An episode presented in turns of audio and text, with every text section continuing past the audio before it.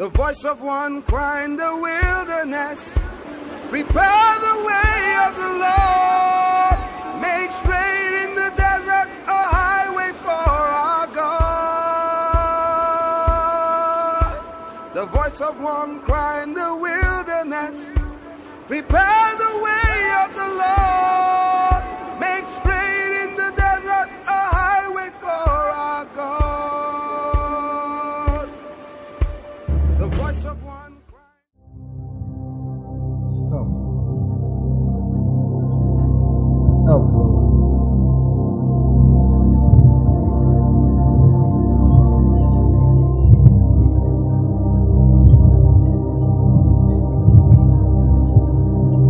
things that make us fit for the Master's use, Father, we ask for.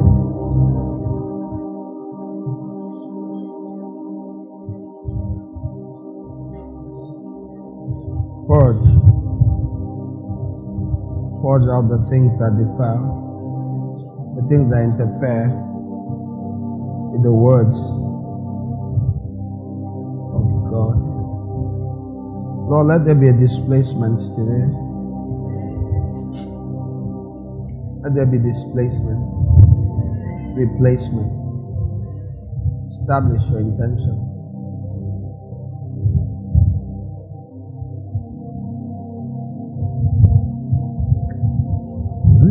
Refiner's fire, my heart's one desire is to be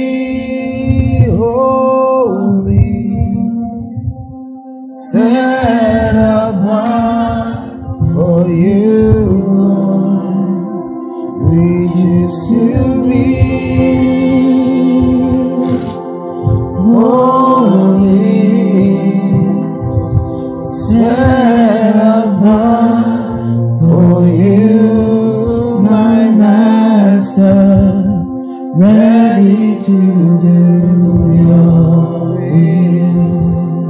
Father, that your will be done here right now.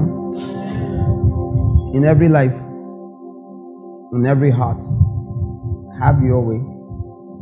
Establish your intentions. Open eyes and ears, hearts and understandings. Open mouths. Place a fire on our lips. Cleanse our tongues. Let only life proceed from our mouths. May the fruit we eat from our lips be life. Thank you. Let the blessing come forth, not a curse.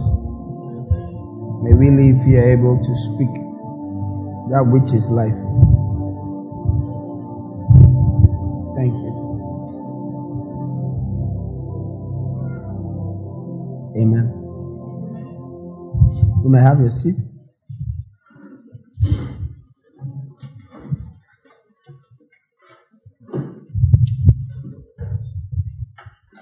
Believe you've been exhorted significantly. I would like to add that which I believe the Lord wants us to receive this morning. Words that are the words of God. Words that, if you receive them, they will result in life. The Lord Jesus, in Him there is life. This life is the light of men in the book of John, chapter 1. In Him is life. In what? In the Word.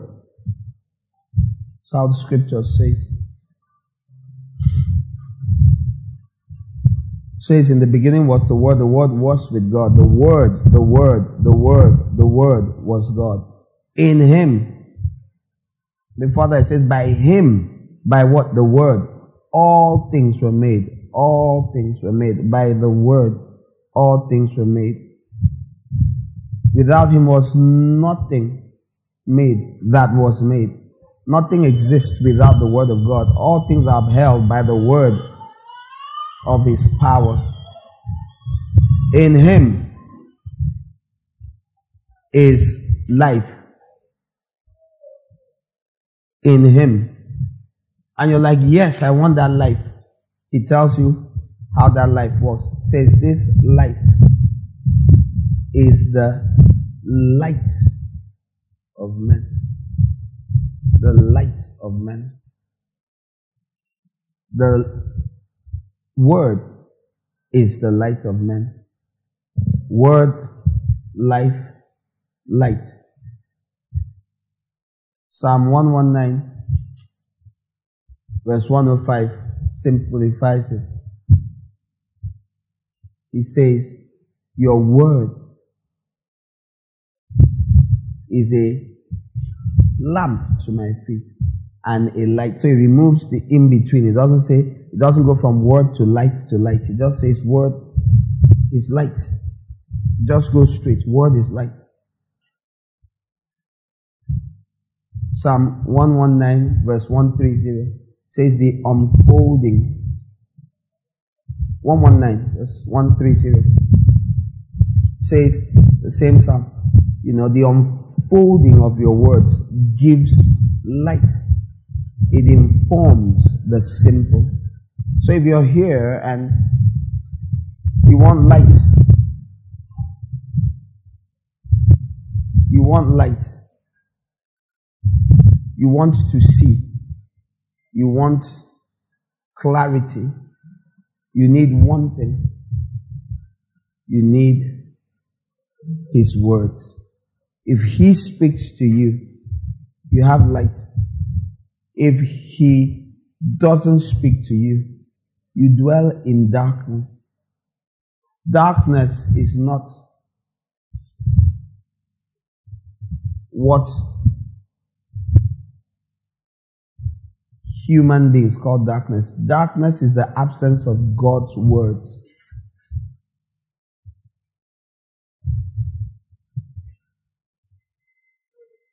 Darkness is the absence of God's words. So the person that says, Oh, I'm enjoying life, you must ask that person, You have God's words? If he says, No, I'm talking about life, tell him you don't have life. It's not life if it's not God's words. The words of God. John 6, from verse 63. The Spirit gives life, the flesh profits nothing. The words I have spoken to you are spirit and they are life.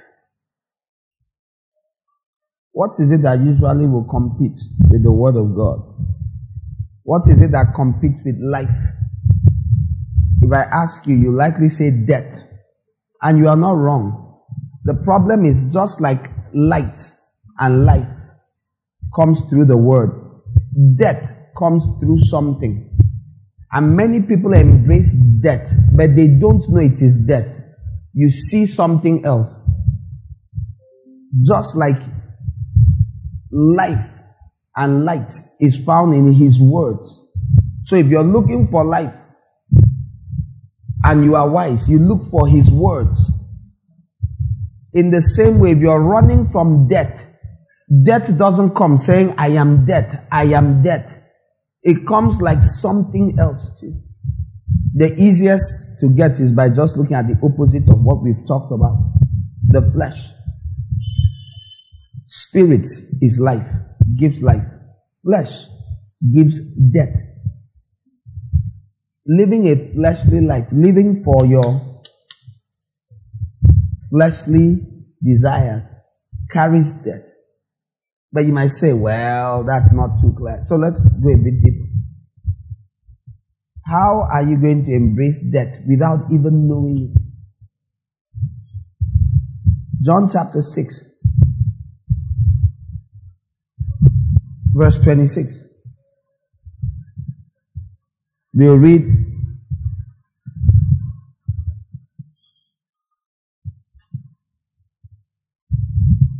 to verse 33 or 35. It's the same thing, but let's read through first quickly. Jesus replied, Truly, truly, I tell you, it is not because you saw these signs that you are looking for me, but because you ate the loaves and had your fill. Do not work for food that perishes, but for food that endures to eternal life, which the Son of Man will give you. For on him God the Father has placed his seal of approval. Then they inquired, What must we do to perform the works of God? Jesus replied, The work of God is this to believe in the one he has sent. So they asked him, What sign then will you perform so that we may see it and believe you? What will you do? Our fathers ate the manna in the wilderness, as it is written, He gave them bread from heaven to eat. Jesus said to them, Truly, truly, I tell you, it was not Moses who gave you the bread from heaven, but it is my Father who gives you the true bread from heaven. For the bread of God is he who comes down from heaven and gives life to the world. Sir, they said, give us this bread at all times. Jesus answered, I am the bread of life. Whoever comes to me will never hunger, and whoever believes in me will never thirst. Short journey. It starts with someone or people requesting for something. What happens, go and read the book of John, chapter 6 from the beginning, is that Jesus multiplies bread and feeds 5,000 people. A young boy had just about five loaves of barley bread, barley bread. And the Lord Jesus takes it and begins to cut it up. And five loaves only males were 5,000. They didn't count the women and children. From 5, he multiplied it. From verse 63. Sorry, verse 26, where we began reading. The Lord Jesus said something very interesting. He said, It's not because of the sign. Which sign? Which sign? The multiplication of the bread was a sign. You're like, no, it was a miracle. He was feeding us. Yes, he was feeding you. Let me say something many people don't know. I think it's semeion in, in, in, in the in the in the Greek. A sign, an indication, a pointer, a sign, something that points if you came here for the first time and it's, you know, you don't know this place and they tell you, oh, the name of our congregation is God's Lighthouse. It's God's Lighthouse. So you came and you looked around, told you, oh, 15 Ikpa Road, the story building there. The highest when you just coming from Ikpa Road roundabout, enter Ikpa Road, just not too far away. You look up, you see the story building, the tallest building you can see, just after Uniuyo's first gate, opposite the small park. You just see. Because, and you looked up. Now, if you came here some years ago, you wouldn't see anything. We didn't have any signboard. Purposely. But, okay, there's a signboard.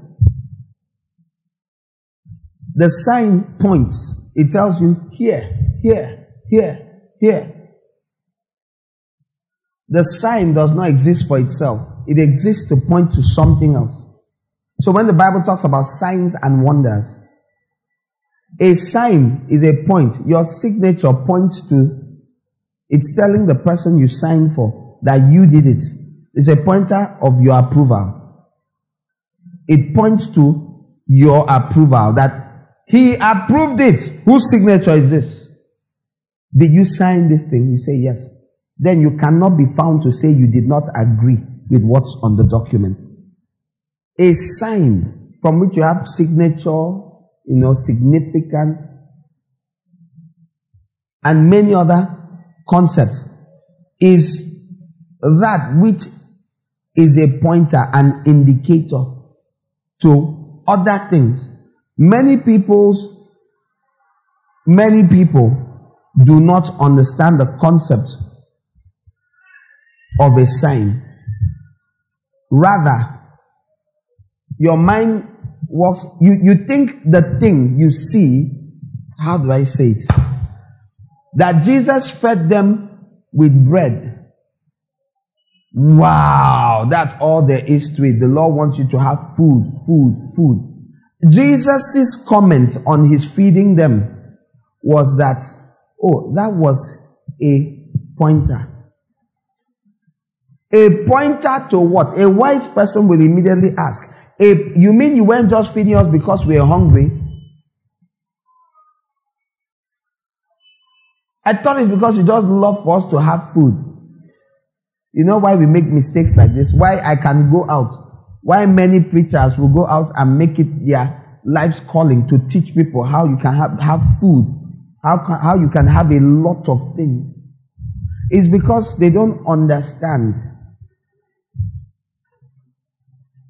When the Lord Jesus was born, they said, This child will be for a sign that will be spoken against. He is a pointer. The thing being pointed at is more important than the pointer.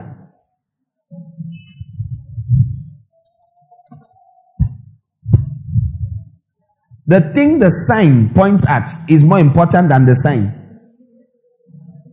The signpost is not, oh, it's very important. Have you seen the signpost? Let's gather, let's gather around the signpost. Let's worship the signpost. Ah, this miracle. Oh, man of God. Oh. The Lord Jesus Himself in the book of Luke is said to be for a sign.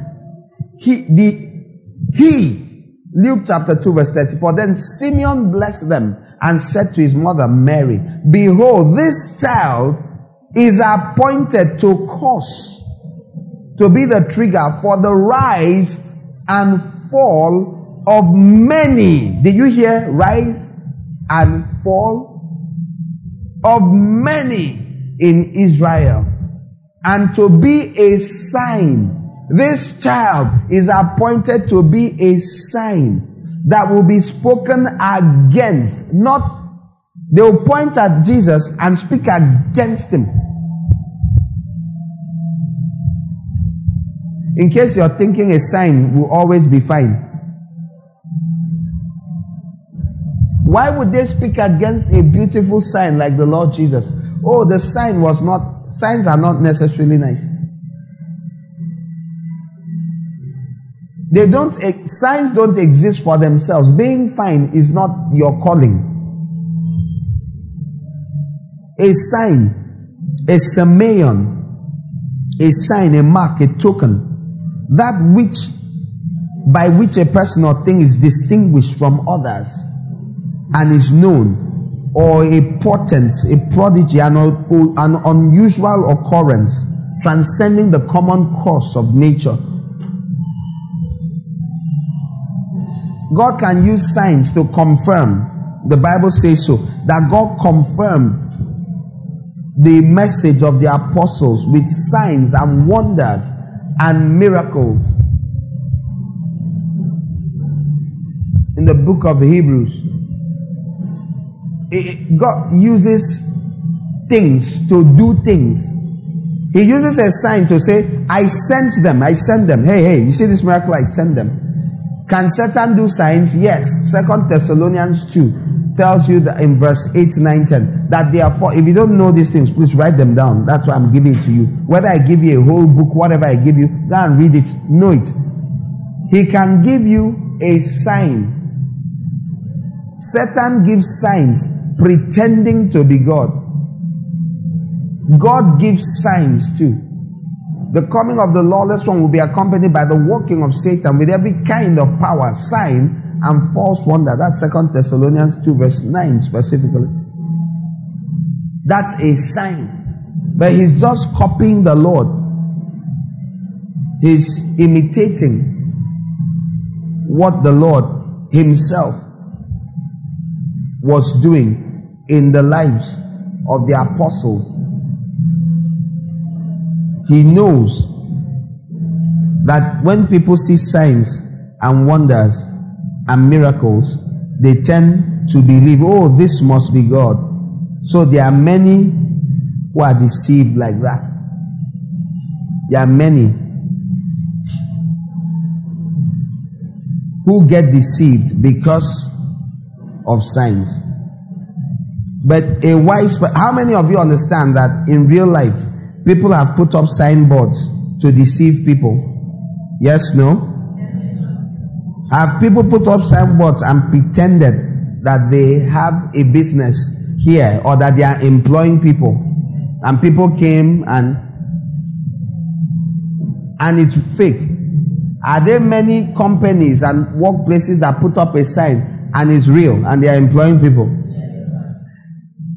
This is how signs work and wonders and miracles.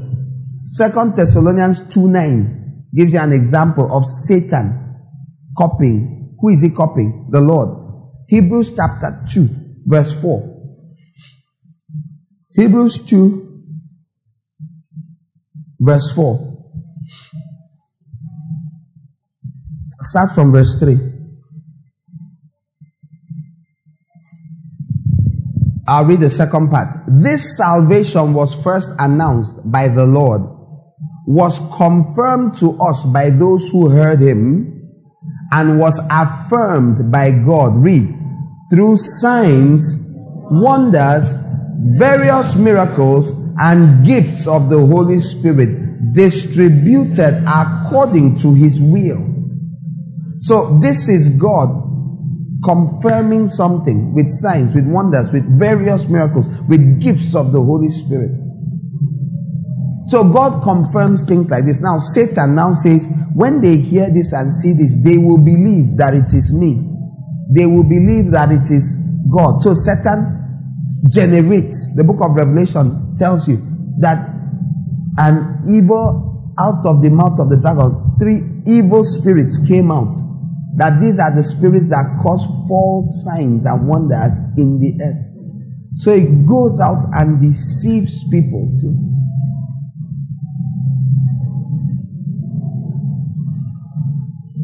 God is able,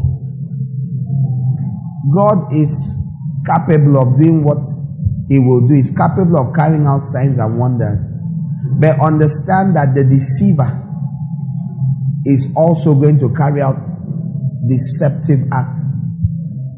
The deceiver is also going to pretend. The deceiver is also going to act in ways that appear as though he is doing something. So you will come and what? How when you hear the Antichrist? How do you, why do you think people worship him? Why are people worshiping even the enemy right now? Because he's pretending pretending. He acts like it's God. And people go and say, man of God. To many of them, fake charlatans, deceivers. But because they perform a sign, their more annoying thing is the many of them that don't even perform any sign and people believe them. They, they didn't even bother to even get small juju power. Why will you follow a lazy fake man of God? Please, if you want to follow a fake man of God, follow a hardworking one. Do you understand? Sorry, this is that segment during my sermons when I give bad advice. Sorry, I'm doing is my honesty is a problem I have with honesty. Please, if you're out there, you love to follow fake men of God, can you find an original one? At least a self-respecting juju man. Let them not everything is paper, fake, mirrors, smoke. Uh-uh. They'll now plan how they'll deceive you. You now believe. At least let it be that the guy worked hard. You understand? In all labor, there should be profit. That's horrible, right? if you want to buy a fake thing, buy the better quality one. That's what I mean. Abi? How will you go and buy bad quality fake? Are you that low quality? Can't you upgrade your standard? Hmm? You're looking for, for, for a cheap and fake version. Ask for the high level.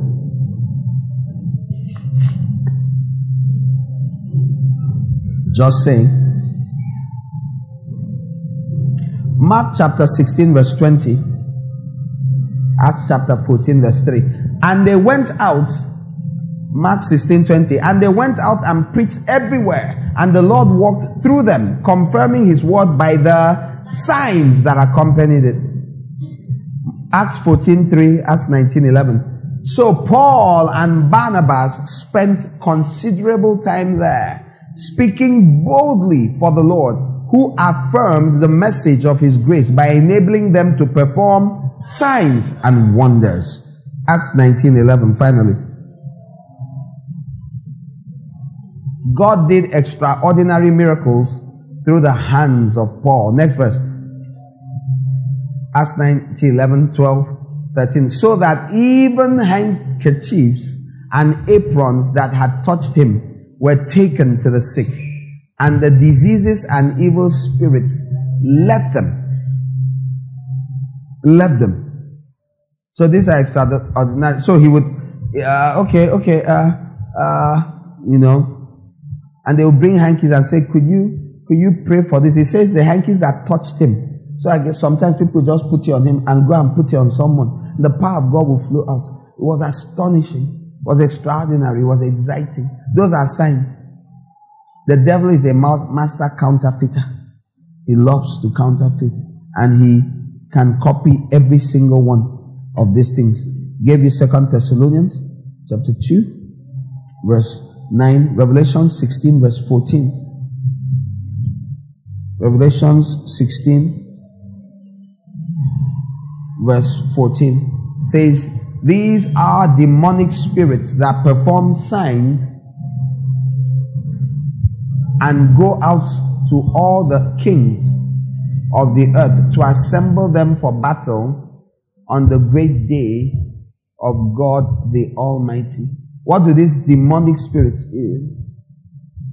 What do they do?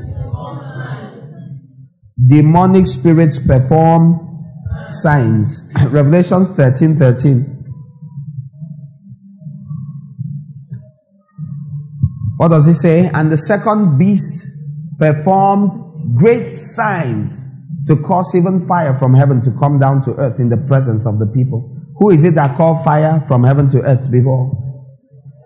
Who is the most famous prophet who called down fire? Elijah. When the fire fell, the people went, The Lord, He is God. The Lord, He is God. The Lord, He is God. What do you, why do you think this beast is causing fire to fall from heaven? So they will believe that it's the Lord God doing it. And this is how the inhabitants of the earth will be deceived. There's a series we have, it's online. What was it called? Last Days Deception, LDD. Last Days Deception. If you go on YouTube, you see some of the videos. Uh, but it's better you get the audio, the quality, and the better. But if you can afford to watch it on video, it's on YouTube. Last Days Deception. last days deception. There's a deception coming. It was promised. I'm reading it to you now. Great signs. So if you're amongst people who run after signs, understand that signs can be performed by the Lord and by Satan. Take note. So you must know more than that. You must use more than a sign to confirm if something is true. And at the top of the list of things used to confirm if something is true is if it is in line with scripture. S O F T, our sister mentioned, she was exhorting. You test things with one S, scripture, two, others, three, fruit, four, time. Test it. Is it scriptural? Do the scriptures confirm it? Or you just believe anything? No, no. Were you there? Boy, they tell you that man get power. I they tell you. Now you been there there. I tell you, say this man called four people name for that thing. People wait no sabi. See this man, every woman taught them fall. So that's a sign to you. That's a wonder. It made you wonder. That's why it's a wonder. Wonders make people wonder. Wow. God is the original source of these things. God is. However, Satan, his, whose name means deceiver, loves to steal God's worship and attention. So he comes and puts the seed. You have many people that are thoughts, ah, this is a man of God, ah, this, and they are just deceivers. And demon spirits are performing signs around them. God told you in His Word. So you must ask for more than a sign. You must see if it's scriptural. This thing He's doing. What is the fruit of what this sign you did? Did you, you do a sign and then tell me, fine girl, this is my number, call me. And then you call the number later and you say, hey, come to room so so so don't let anybody see you. The fruit is problematic. The tree looks like a good tree, apple tree. But the fruit, when you drew near, you realize it's bad. Ah, so the sign came from another source. Are you understanding? You, you can't just go with the sign. You must go with the fruit. You must give it time. You must watch. Ah, he performed a sign. Oh, give it time. Watch. Time. Okay. So what did that sign point to? One of the ways you will know either someone is immature in the things of God or is not operating with the Spirit of God is when they point at the signs too much. Hey, hey, hey, look at the signs I do. Did you see these signs? I have signs. Come to me because of my signs. Come, come. My signs, my, me, I. I am the sign performer. Yay. Once they make the sign the focus, suspect. Once the advertising signs, signs, suspect. God confirms, affirms his servants with signs. Some months ago, I was standing here and I said,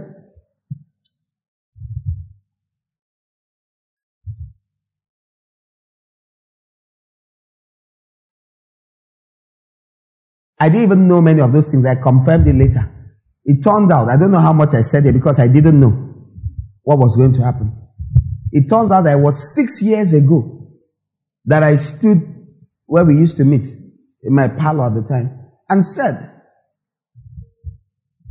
God, after saying something and some things that were going to happen in the body of Christ, I said, as a sign, God is going to pull down church buildings. He will pull down church buildings. And the people were looking at me like this. So I told them, write it down. It's a prophecy. Write it down. So they wrote it down. Some. I don't know. I wasn't looking at their faces, really. Six days later, six days, a church building fell down. It was on CNN. It was on international news and cut human beings into half all over. How many of you remember? It happened in New York. Go online, you still see it. They were in church. I had said God will pull down church buildings. That's how it came out of my mouth. God will pull down church buildings. In six days, that happened. Now, some months ago, I think April, I was standing here and I was talking and I told this story about how. And I repeated it. I said, God put down church buildings. Six days later, in April this year, a church building fell. From the time I said it, six days again, a church building fell in where? Lagos? Ondo? Osun? Where? When it fell, someone pointed out to me later, whenever I heard it, six people were hurt. Six. Another person pointed out it fell six days after you said it again. And someone pointed out it is six years since you said the other one. And so after a while, you have to cool down and go. Now, it is not the falling. The point is not, a, wow, man of God, God is with you. Wow. Wow. My God, my God. My God, put up a banner. The man who predicted, who predicts the falling of churches. No, no, not predicts. Cracks predicts. Who can command the falling of churches? Then I come and say, if you try me, I pull down this sword. I pull down this sword. Twice now I've spoken. I give you six days.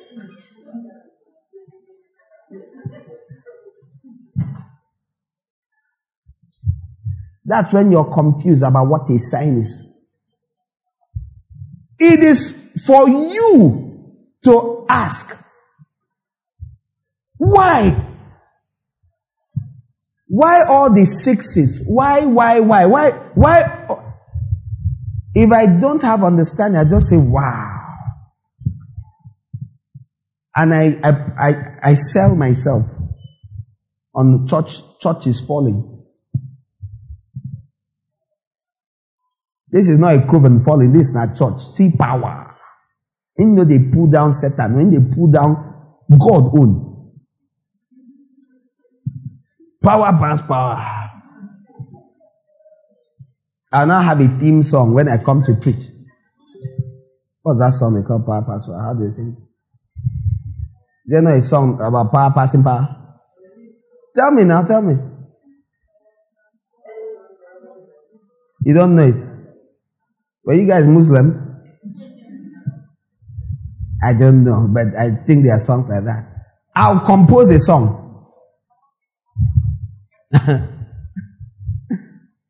power, power, power beyond this guy. I said, when I come, I'll come like this. Listen to me. Signs point to something. So when I heard all these things, I started wondering, what is it pointing at? That's why I told the church. I said, this thing is, it's pointing at something. These six day gaps and these disasters in, on churches. It's saying something about, it's not about the person that said it. That's not the main thing.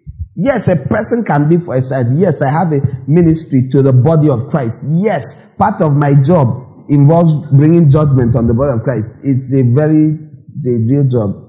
Yeah, but it is. But it's pointing, the numbering. See, listen, six is the number of man. It's on the sixth day that God created the animals, the beasts of the field, the things that creep on it. And it's the same day created man. It's not a mistake that it's the same day.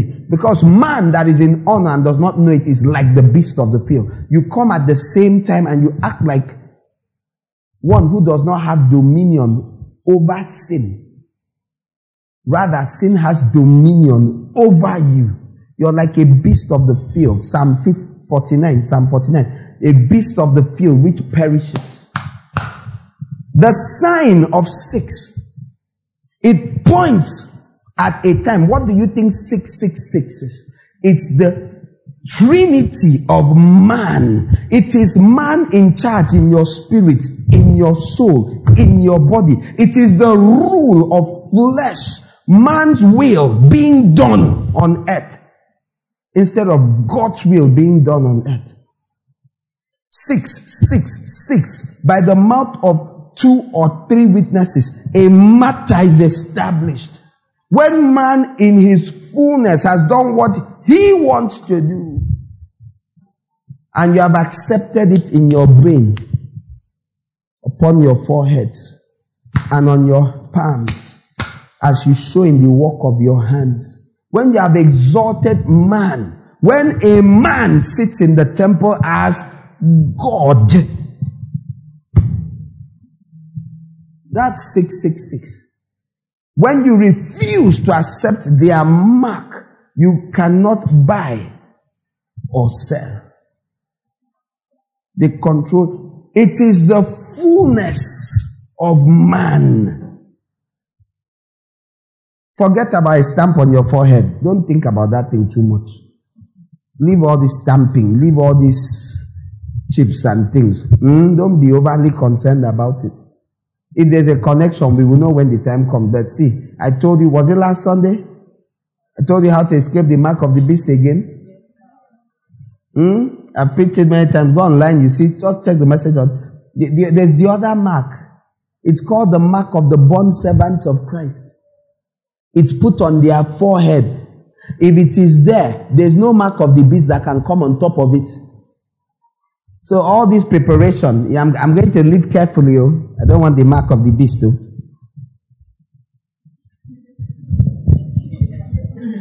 Clown.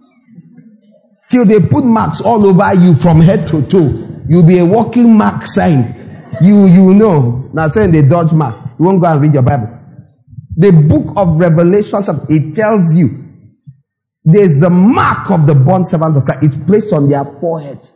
If it is there, when the devil comes with his own, no vacancy. No vacancy. Well, ah, vacancy, bah. Bah, bah, bah, bah. So you better occupy it. You're wondering who said this thing you're saying is true. I just told you where to find it now. Revelation 7. Go and read. Long before the mark of the beast comes later, the mark of the lamb comes first. If you're wondering, is this the first time a mark went? No. Ezekiel chapter 9. It tells you they came Six of them with destroying weapons. Leave it there. Ezekiel chapter 9, verse 4. Go throughout the city of Jerusalem, said the Lord, and put a mark on the foreheads of the men, sighing and groaning over all the abominations committed here. First, first, they mark the foreheads of those who hate sin of those who are against evil. They mark you first. There's nothing new under the sun. Again, you want to understand the Bible? Go to the past. You want to understand the future? You want to understand the book of Revelation, Daniel? Go back. Go to the past. There's nothing new under the sun. Ecclesiastes 1 9 tells you nothing. That thing you're seeing has been. You want to know what will be? Look at what has been. What has been is that human beings have been marked before with a mark. This mark, put it by, you're going to go forward, is on those who sigh and groan, Oh God, forgive, Lord, purge our land of sin. You hate sin, and you don't just hate sin, you hate, hate that people are sinning. You're not like, what's man? Eh, when they do it, I just, no. These are the people that are worthy of marks. So if you think you're going to live a wicked, sinful life and you will not collect the mark of the beast, you have something else coming. As I've told people, that till you finish collecting it, you won't even know. You're looking for a branding iron to stamp your forehead. That's not how it works. Satan works by deception. Satan's number one way. Go and read the book of Revelation. Chapter 12, 13, 14. It tells you he deceived all who, de- who, who are upon the face of the earth. He uses deception. He doesn't come out and say, I am the devil. Can't you see my horns? See my forked tail? Satan is way wiser than that. Satan puts on a suit and starts by saying hallelujah. Is when you don't know Satan that you, you're ridiculous. You don't know Satan. He's the master deceiver. His name, devil, means a deceiver. The one who can trick, The one who can make you believe what is not. The one who tells you, did God really say, nah, you won't die? If you eat this thing, you'll be like God. You see, you know the difference between good and evil. You know we, we know the difference between good and evil. Yeah, and Adam. You don't even know anything. You don't know anything. Anything like this. Anything. You don't know anything. You are just like babies. Eve now said, No, I'm not a baby. Say, You're a baby. No, I'm not a baby. I'm a baby. I'm a baby. Say, if you don't want to be a baby, eat this thing. Your eye go open. I will shine. That's how the foolish woman, without approval of her husband, blocked. When she saw, never saw what God says you should not eat. When God says don't partake in something, don't saw it. Don't see it. Sorry. I saw it just nicer. Eh? Try not to be seeing. When you see, God said, somebody's wife. Don't look at her. Don't look and say, well, I won't touch her. Just, I'll just look. Don't look. Don't look at all. Look like this. Somebody's wife. Is it your money? No. Why are you looking at it? Look straight. Say, no, I didn't even know when I, I just said, let me just take it. That's how all the problems on earth began. Someone saw. Achan. You know Achan? The guy who, when they took Babylon, they said nobody should take anything from Babylon. He said, when I saw a Babylonian garment, I, I, I, I, I, I saw it. You know what finished Samson? He saw a Philistine woman. He saw. I teach all who will hear me. Don't be seeing. I tell them, don't window shop. Shop. You didn't hear me? Shop. Don't window shop. Shop means there's money in your pocket, have you? So you enter the shop. Eh? You enter it. How much is this one? How much is this one? This one, co- ah, it's costly. Oh. Okay, I thought, okay, do you have another one that window shop is this is the window of the shop.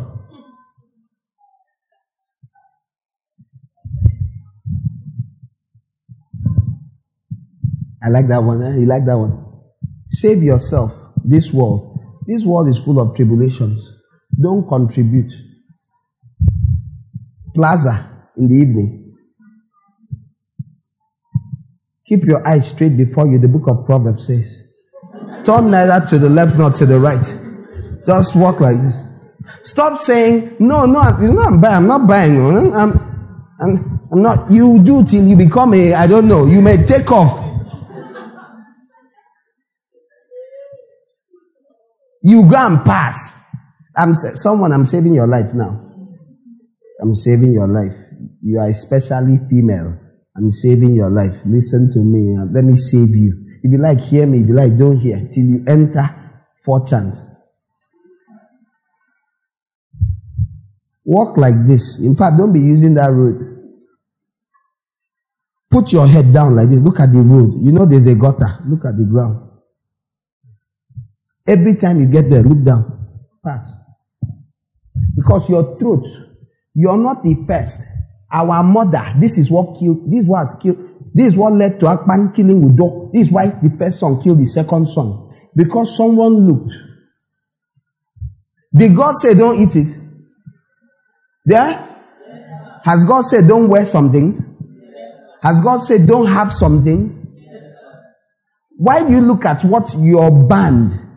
This tree, you are banned from eating. Why are you looking at it? Why was she there? Why was she there in that vicinity at all? Were there other trees in the garden? They, did they tell her, did the trees committee say, don't stand under us, Eve? Are there other roads to use apart from plaza in the evening?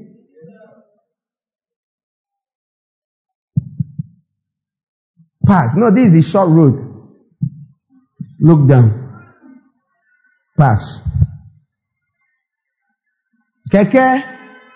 Entered. Stop looking when I have money.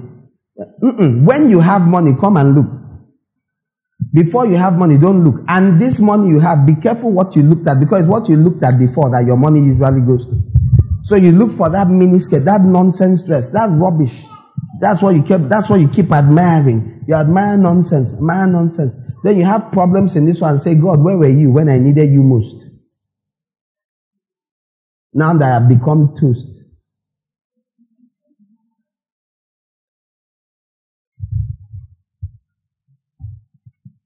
God will show up.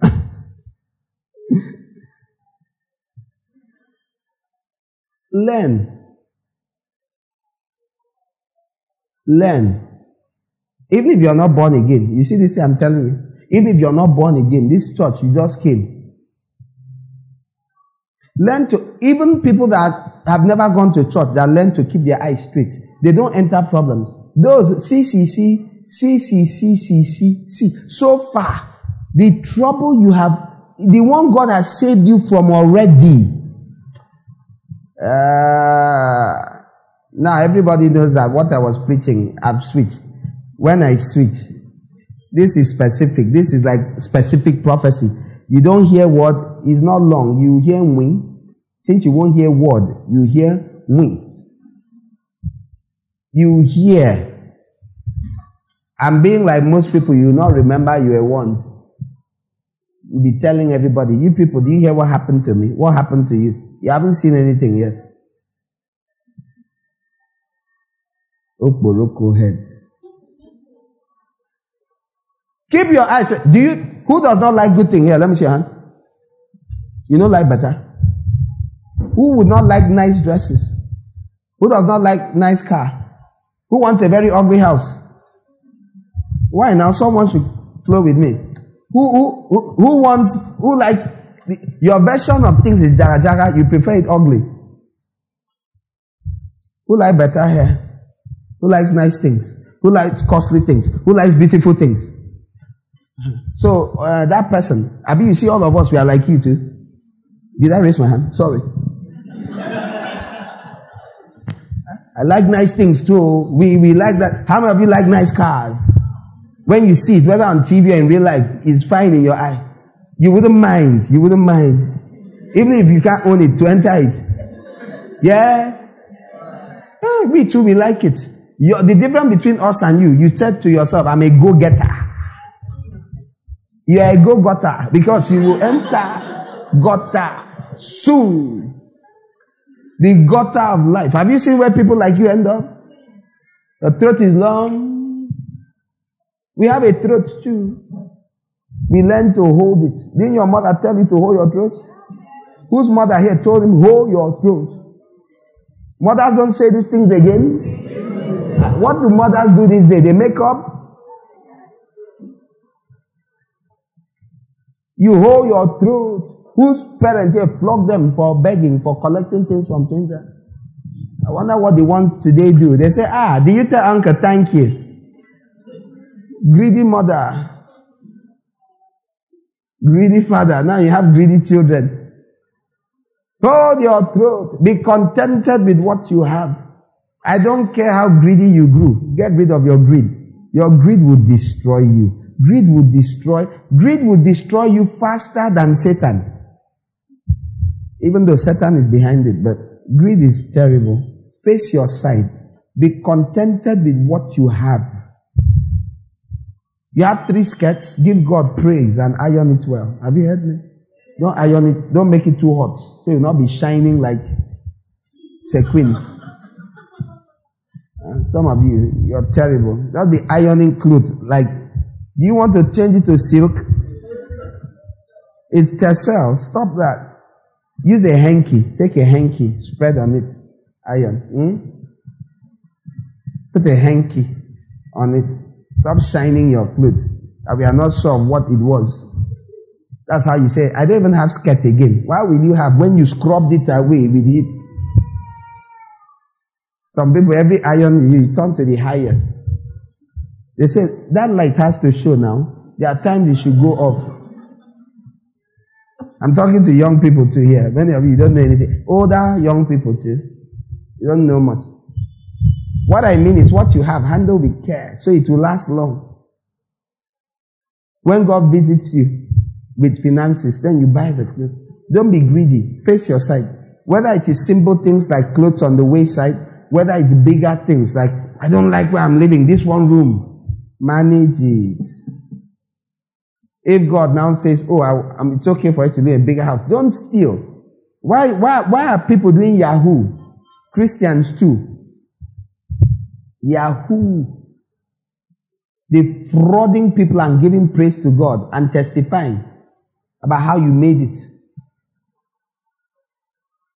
Greed.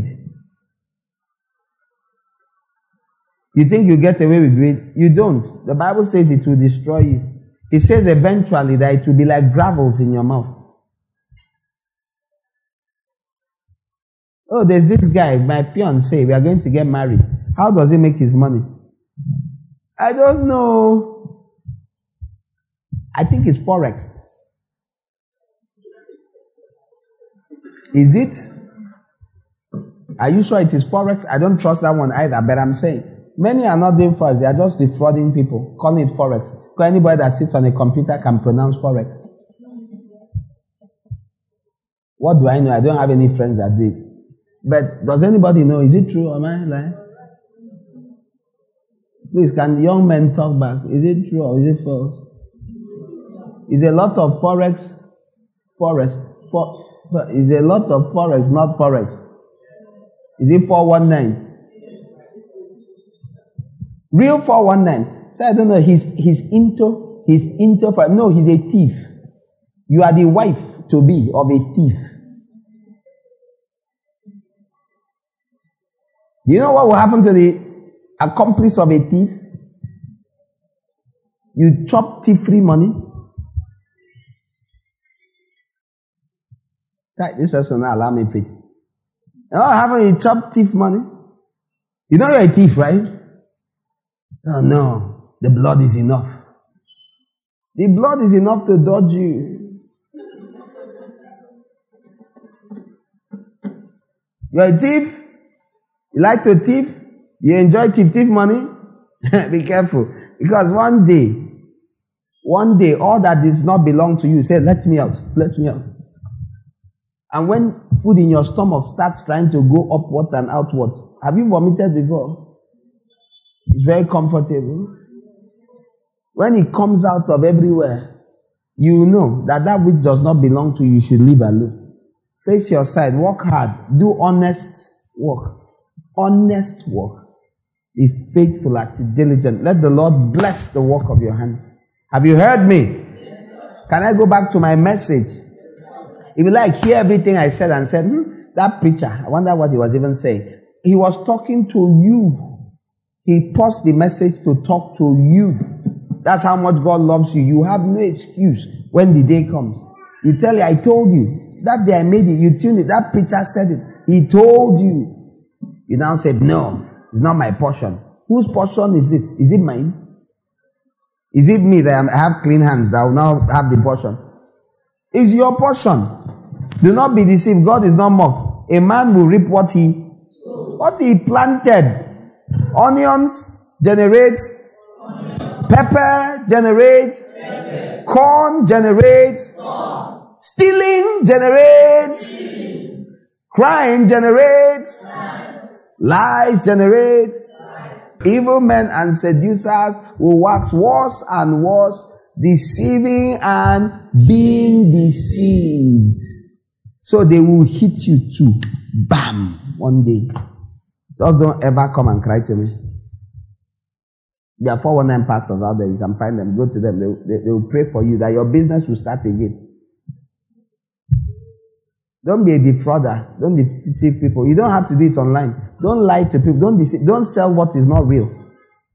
Don't offer what does not exist. Don't say no if you do this. Don't say no, it's my work. You're a liar. I tell lawyers all the time. You cannot be telling lies and prospering.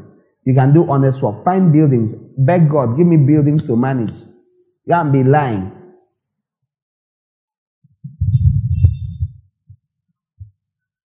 Someone was telling us, one of our lawyers, said the man came. He said, I was not around when they came and carried my machine. The police came. That's what happened though. The lawyer said, no, no, no, no, no. This is real. This is normal. Hi, God will have mercy on lawyers, most of them. Hi, God, die. Oh, God, have mercy. Where are the lawyers here? Who they disturb me? Where, where my hand? Do like this. You're a law student. Are you raising that hand for me? Law student. That's one law student. That's one lawyer. The rest are not here. How many of you want to read law? Raise your hand now. Maybe you're not in school yet. You're planning. You've been hoping I want to read law. Do like this for me. Thank you. Thank you. I found all of them. Let me save you before you begin. You can read the law. I read law. Hmm. but know this. Every action You'll be brought into judgment for everything you did. Do you know this lawyers said normal? This is what they do normally. You, even the ones that fear God small, they will almost do it. Not as bad. He sat there and wrote down. He wrote there. On the seventh day of June, 2023, I was, that on the, this affidavit, that I was in my shop when the police came in, slapped me, and even slapped my wife who was carrying our baby. And the baby fell down. I'm not joking, I'm telling you what they do for real. When they stand in court and read it, you'll be saying, Chai, go punish police. Meanwhile, it's a lie. That is, re- as you're saying, the man said, No, that's not what happened. They say, Go away, you don't know. This is how you win. Oh, you think it's just police that are bad. You see lawyer, you just and they'll laugh, ha ha ha. Yes, yes, don't worry, win that case. How did you win it? The amount of lies you told. Then someone will say, eh, leave, let police suffer. Are they not bad? So you join and be bad. When God punishes the police, you punish you too. Remember, you cannot plant pineapple and harvest mango. And their lawyers, this is their whole life, oh, lies. Don't they lie daily? Then you go to church and be an elder. Try.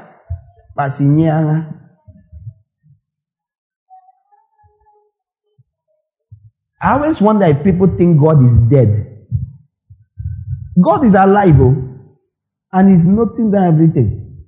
There's nothing you're doing that God doesn't see. Even if God overlooks your evil, Satan does not fail to write it down.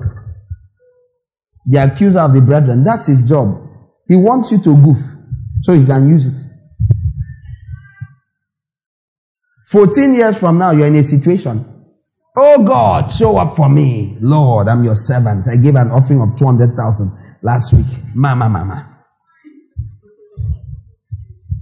Satan is my Lord.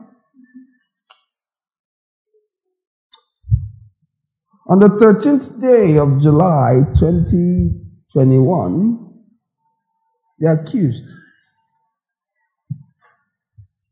No, it's not my portion. It's under the blood. Which what is under the blood? It's under the blood. My Lord, your word says in the book of First John chapter 1, verse 9, if we confess our sins, He's faithful and just to forgive our sins.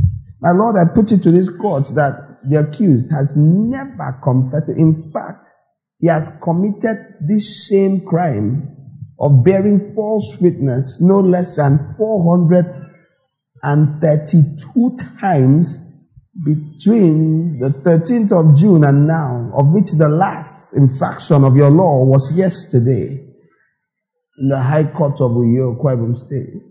My Lord, I put it to you that I have a right to afflict the accused for as long as I please. I rest my case. You think you know what spiritual warfare is? I just described it to you. This is spiritual warfare.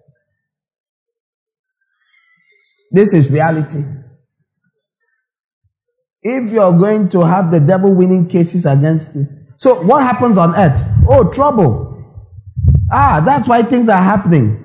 They accuse your first son in school. They, he was not among, but they pack all of them and rusticated.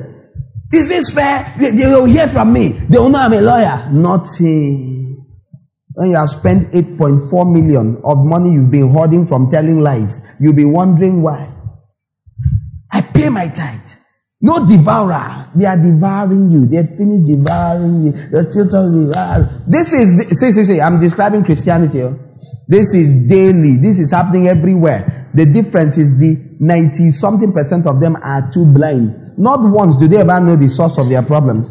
So if they knew, at least they will say, God, I repent, forgive me. I'll not do again. Client, what did you do? Who hit someone first? You hit him first. I'm writing it the way you said it. On the third day of January, my client hits his neighbor first. You tell the truth and affidavit at the end of it. You swear. You hereby depose to this affidavit in good faith and in accordance with the oath act of the laws of the Federal Republic of Nigeria. and You lied. Then you swore on a lie. You came to court. They said, say after me, I swear. Say now.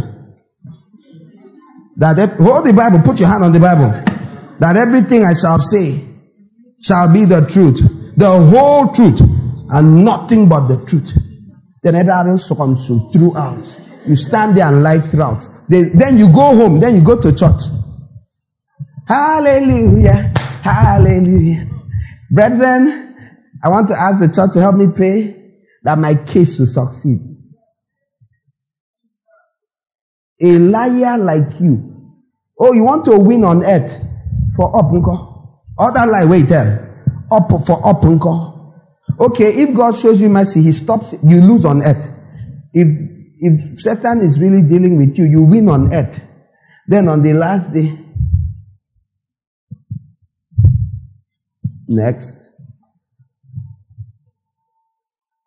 Lord, I want to say that I was a choir member in my church. And, and that's my pastor there. In fact, no need to say anything. If he can come and talk for me. The pastor is shaking where he is and saying. Don't call my name. Don't call my name. Pastor is looking at your pastor is praying under his bed. Holy Spirit, help her, help her. Save me. On a line where everybody is shaking.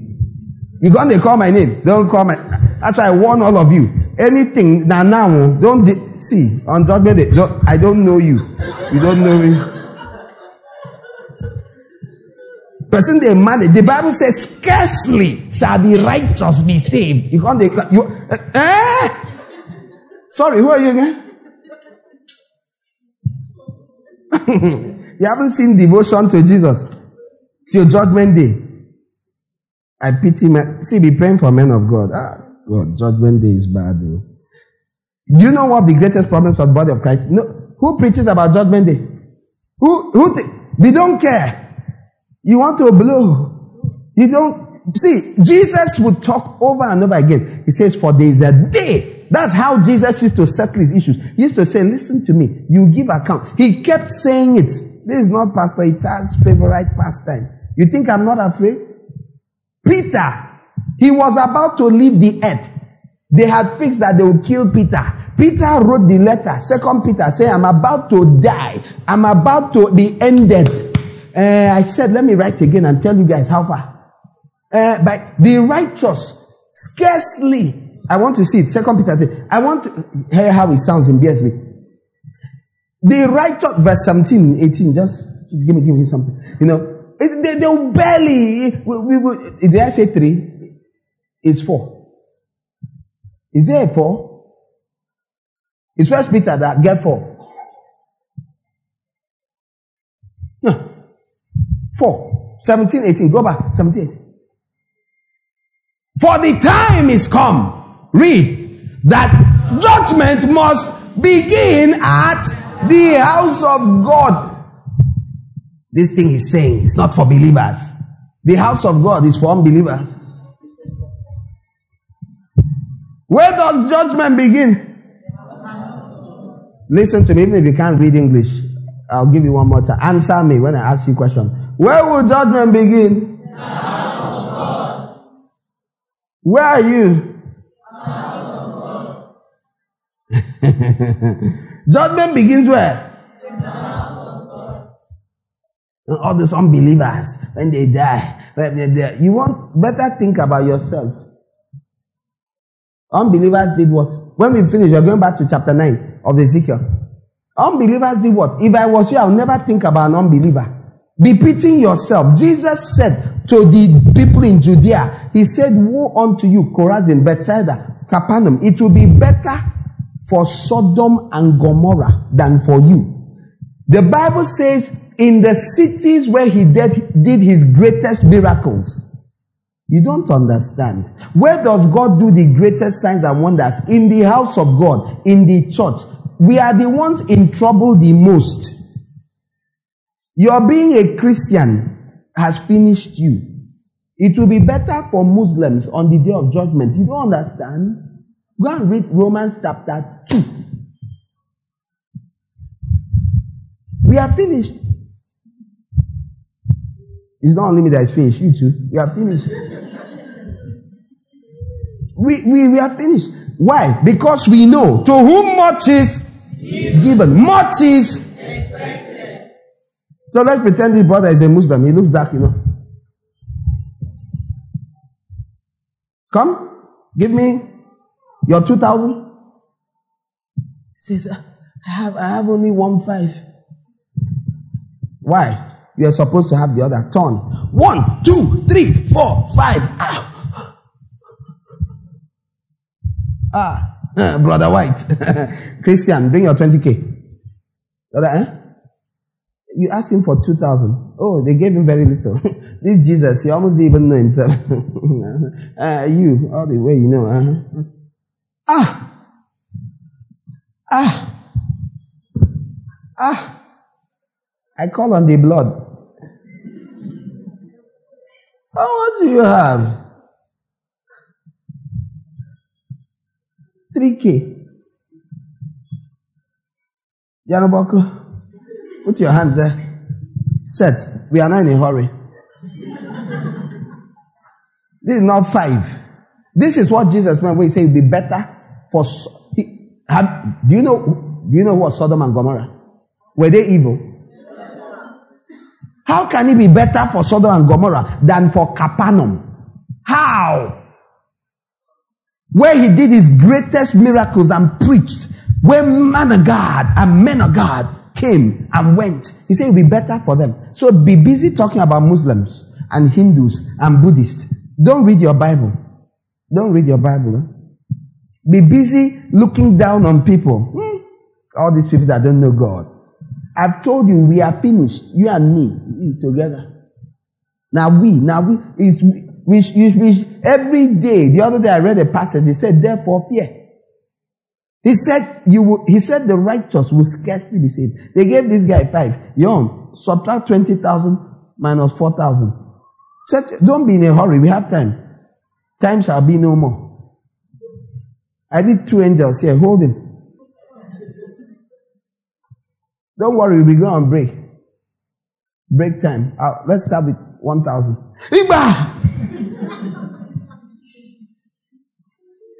Say, God, is it fair? To whom much is given? What did I give you? What did I tell you? Did you have a Bible? Did you read it?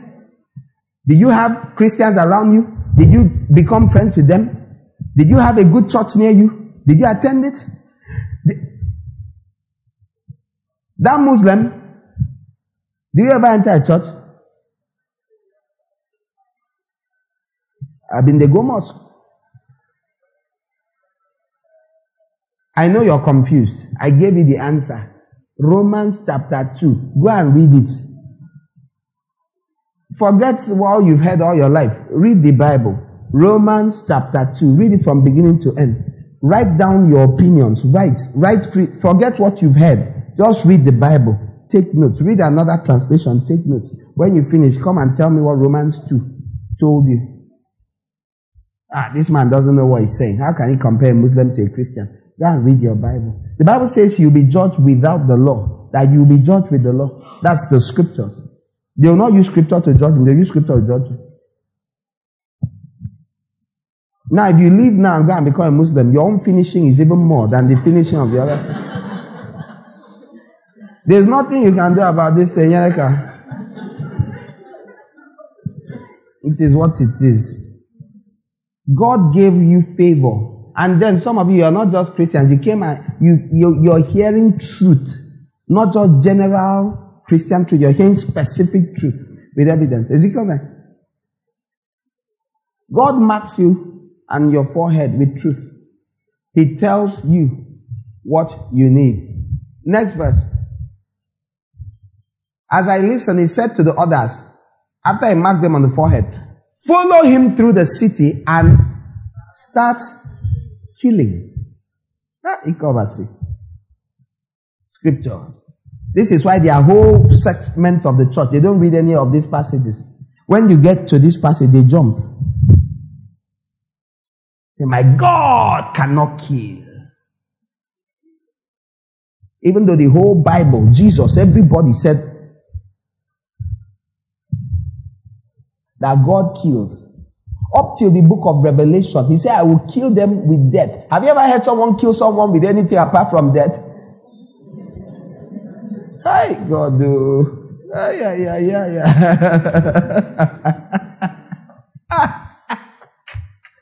Is the book of Revelation the last book in the Bible?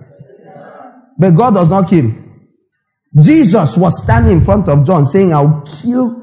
I, I will cast her into a bed of sickness. Revelation 2.23. Read with me. And I will kill her children with death. In case you think I'm killing you with life, or killing you with spoiling you, or killing you with money. I'm killing you with death. This is Jesus. This is Jesus talking. And he's talking to the churches. My God cannot wait first. Let judgment day come. You, uh, you answer God if you learned how to read and write. Say, no, but my papa said. yeah, your papa. If you see the day of judgment for papas, oh God, have mercy. Oh God, have mercy on me.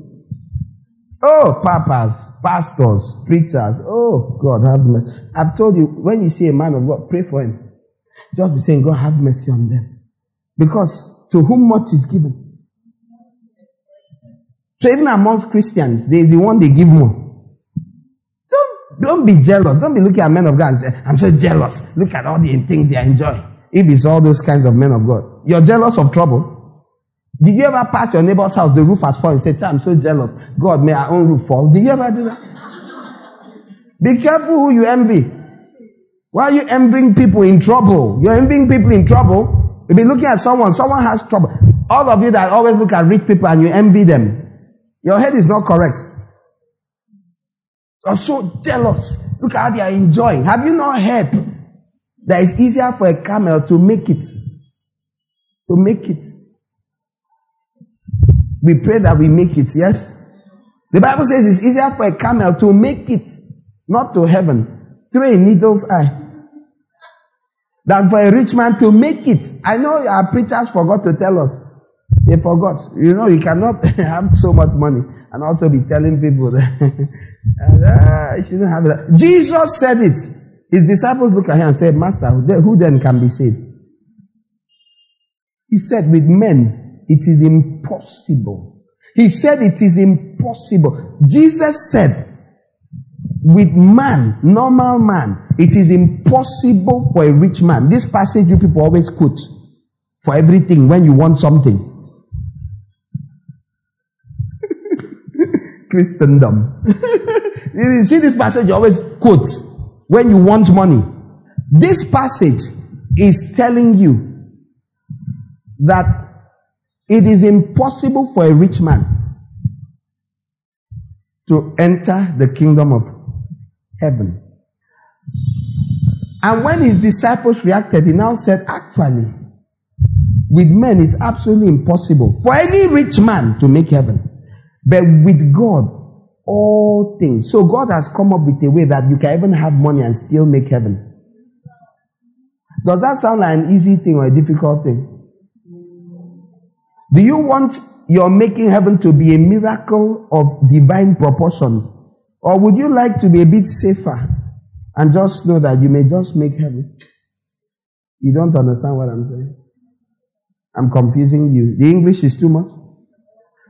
Do you understand that poor people, it doesn't need a miracle of divine proportions for them to be able to make heaven? That for rich people, it takes a di- divine intervention for it to be possible. You still don't understand? James 2, verse 4 and 5.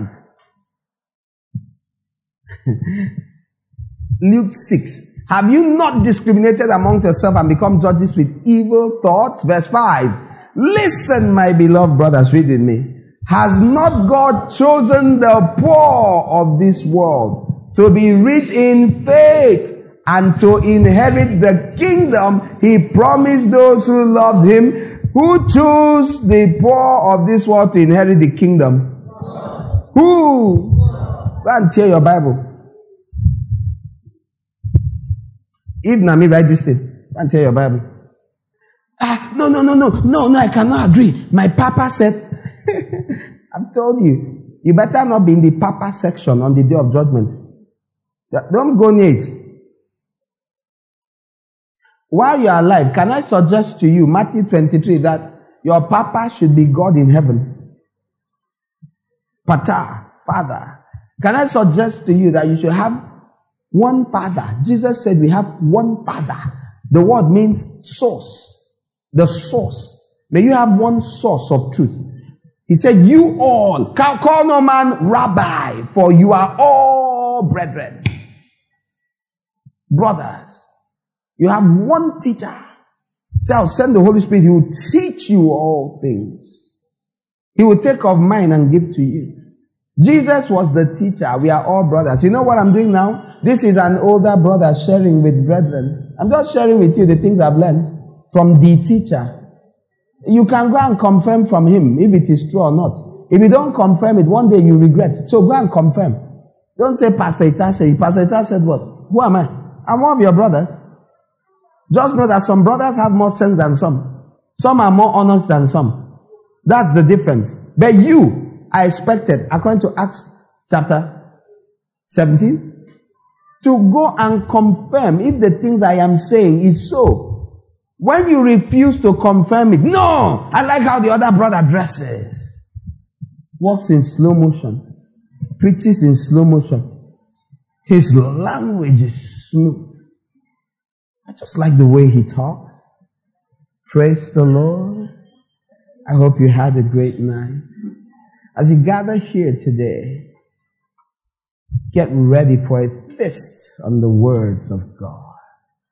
Hallelujah. Tell three people it's a great day to be alive. So already your desire to travel abroad already is also already doing you because you like it when people speak very good English. And the guy speaks calmly. The guy knows the shit. Has dignity. No, he's That's like saying when lawyers stand in court that all of them are men of dignity because of how they do. Are you serious? If Agbero puts on wig and gown, he's not a man of dignity. Anyone can act. Have you never acted? Whoever acted in a drama team? Who acted like what you were not? Eh, this sign of good acting is how well you can act. Praise God. Praise God. Brethren, today we have three things to do before we leave this place. Before you step out that door, the Lord would have done four things for you. I bring you three things, but the Lord would do four. Already, you're having goosebumps. Why? I haven't done anything. I'm even acting. You know I'm acting, but you're having goosebumps. Don't you understand you're a psychological being? You're composed of thoughts. As they are talking, pictures of, you know, the more American he sounds, the more impressed you are. All you have to do is pronounce your R's and be intentional in your expressions. Keep a furrowed forehead. Look intent. And make every word sound like it really matters. Even if you're speaking gibberish.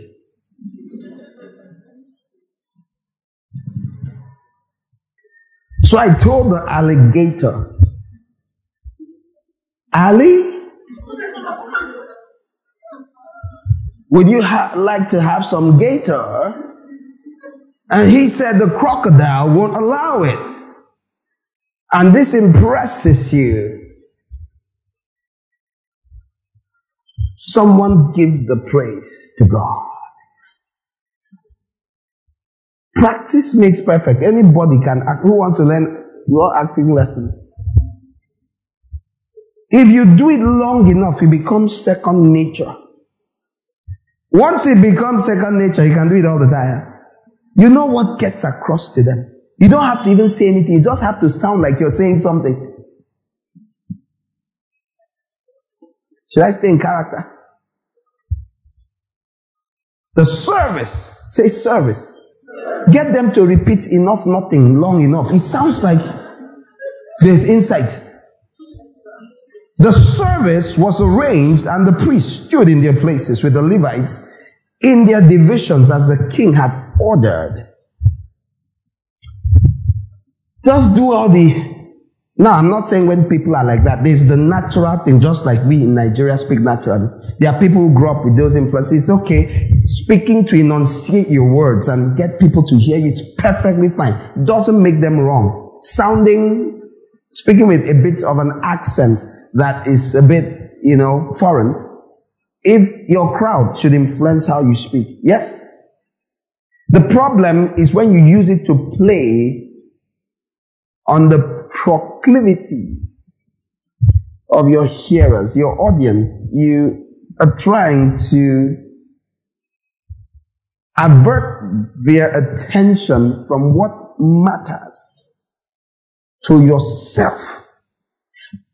Your effort is to impress them. And because people tend more to be natural, First Corinthians chapter 2, above being spiritual. The word for the natural man there is the psuchikos man from suke, which is Greek for soul, the soulish man. That's not evil. That's not the Sarkikos man, which is the fleshly man. No. The psuchikos man, the soulish man, is moved by things of the soul. And you can learn to play it like a fiddle. Orators know this, but the best are the preachers. Be impressed by God. Someone tell you truth. Be impressed by God. Stop being impressed by man. They'll mislead you. Can impress you strongly enough, sound intelligent enough, and make you empty all your pockets.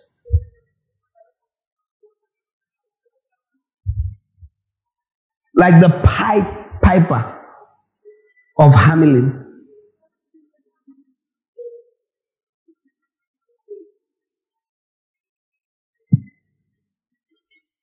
May you not be deceived. The mark the Lord puts on your forehead, the mark the Lord puts on you, is the mark of His word, His light, His understanding unfolding to you. The mark of the bond servant of Isaiah chapter 50 and Exodus 23, I think, where it says, the Lord opens your ear that you may hear like the learned, like a disciple. That's the mark. A disciple, the Greek mathetes, is one who follows. A follower. a student, a learner. That is the mark. He has opened your ears. Isaiah 50 verse 3, 4, 5. That you might hear. Give me verse 4. At the end of 3, he said he awakens. Let's just read 4. The Lord God has given me the tongue of discipleship to sustain the weary with a word. He awakens me morning by morning. He awakens my ear to listen as a disciple. The Lord God has opened my ears and I have not been rebellious, nor have I turned back. This is the mark of the bond servant. He opens your ear and you are able to hear. You took yourself, you willingly submitted. He opened your ears. He put an awl to your ear and he opened it. Because you said, Lord, I want to serve you. I chose you above myself. I want to stay with you. I don't want to go anywhere else. You're my preferred joy. You are the option I chose. That's a disciple. He puts his mark on you. Are you understanding? The Lord knows these things. Now I have to begin to wind down. So, Exodus 21, verse 6, write it from verse 5. But if the servant decree, declares, I love my master and my wife and children, I do not want to go free. Then his master is to bring him before the judges and he shall take him to the door or doorpost and pierce his ear with an awl. Then he shall serve his master for life. Shall serve his master. He pierces, he opens his ear with an awl. This is how you get marked. So back to Ezekiel. It tells you in Ezekiel 9, follow him through the city and start killing. I showed you that God kills. I took you down to the last book of the New Testament and showed you Jesus threatening to kill people with death. Anyone tells you Jesus doesn't kill and says that the Old Testament prophets didn't know what they're writing? So John too did not know what he's writing. Jesus did not know what he was saying.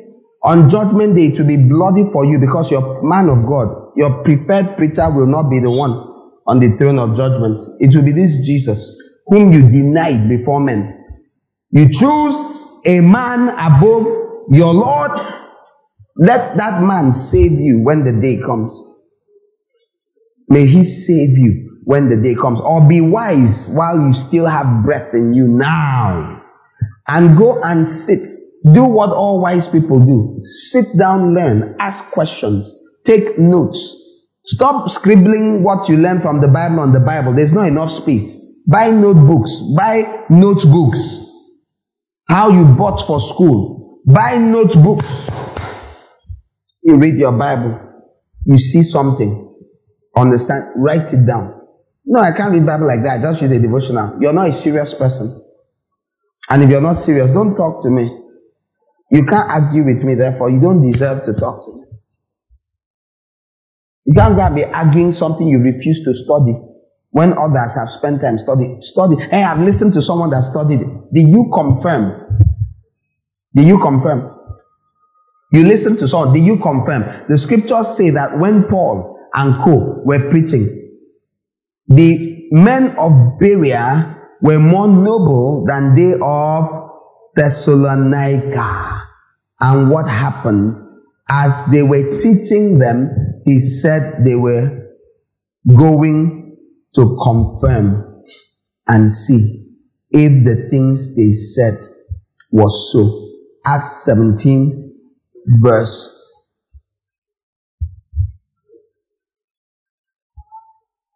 11 and 12. But 11 is the main thing. Now the Bereans were more noble minded than the Thessalonians, for they received the message how? With great eagerness and examined the scriptures how? Every day to see. Why did they examine it? To see. Why did they examine scriptures daily? To see. How often did they examine scriptures? Every day. You go to church once a week? Uh, no, me, I try. I try. I try. I, I never miss any Sunday. You're a clown. No, me, I go twice. I know in our church we have three days of programs. Me, I go twice. I try now. Say I try. They went, they examine scriptures every day. You think your life is enough? You think you have enough time? Do you know how much there is to learn about God, the maker of heaven and earth? This God who said his thoughts are not your thoughts. You think you you be skimping for church. You be re, you be reducing the amount of time you give God, but you're giving more and more time to frivolities or to money, to food, to food. Did you read John 6 that you should not labor for the food that perishes? Did you read it? Ah, we have to go back there before we leave here. Did you hear God say, Don't labor? He said, Labor for the bread that is from heaven. What is the bread? The word of God. The word is what? Light. It's life. He said you should labor for it. So, what should you labor? What should you sweat for? Sweat to be in the house of God. Sweat to hear words of God. Sweat, sweat to go to the house of that brother or sister that always explains things to you in the Bible. That's the one you labor for. According to John 6, verse 27, do not work for that food that perishes, but for the food that endures to eternal life. What is it that endures to eternal life? First Peter. But the word of God, uh, James, sorry, 1. It abides forever. Isaiah 40, all of it. It says, how does it say? Come on, give me that memory verse. James chapter 1. No, not Isaiah 40, where he was quoting it. Where he said, uh, First John chapter 2, verse 15. That's, that's it. First John chapter 2. And the world is passing away and the lust of it, but he who does the will of God abides forever. Forever, O Lord, your word is settled forever. And you're hustling for, Jesus called it bread that perishes, the one that does not abide forever, the one that comes and goes. You de- hey, I repeat, I, you see, what I'm known for is being practical. I don't believe in speaking. I hear preachers speak over people's heads. Everybody interprets it the way they want. I don't have time for that. The Bible says you should labor, walk, for the heavenly bread. The heavenly bread, Jesus said it. He said, I am the bread that came from heaven. Labor for Jesus. What should you sweat for? What should make you sweat? Jesus. When I see you sweating in your office, when I see you struggling, hustling through the day, and I ask you, huh, you're working hard, oh, what are you working so hard for? It better be for Jesus. It better be to raise money to give towards the kingdom. It better be to raise money to buy a Bible. It better be to raise money to get a message to listen to. It better be something that is helping the word of God for the bread from above. Your hustle better be to help you obey Jesus. Your hustle should never be just for your stomach. Even your stomach your hustle should be to raise money to eat so you can have energy to go and do God's will.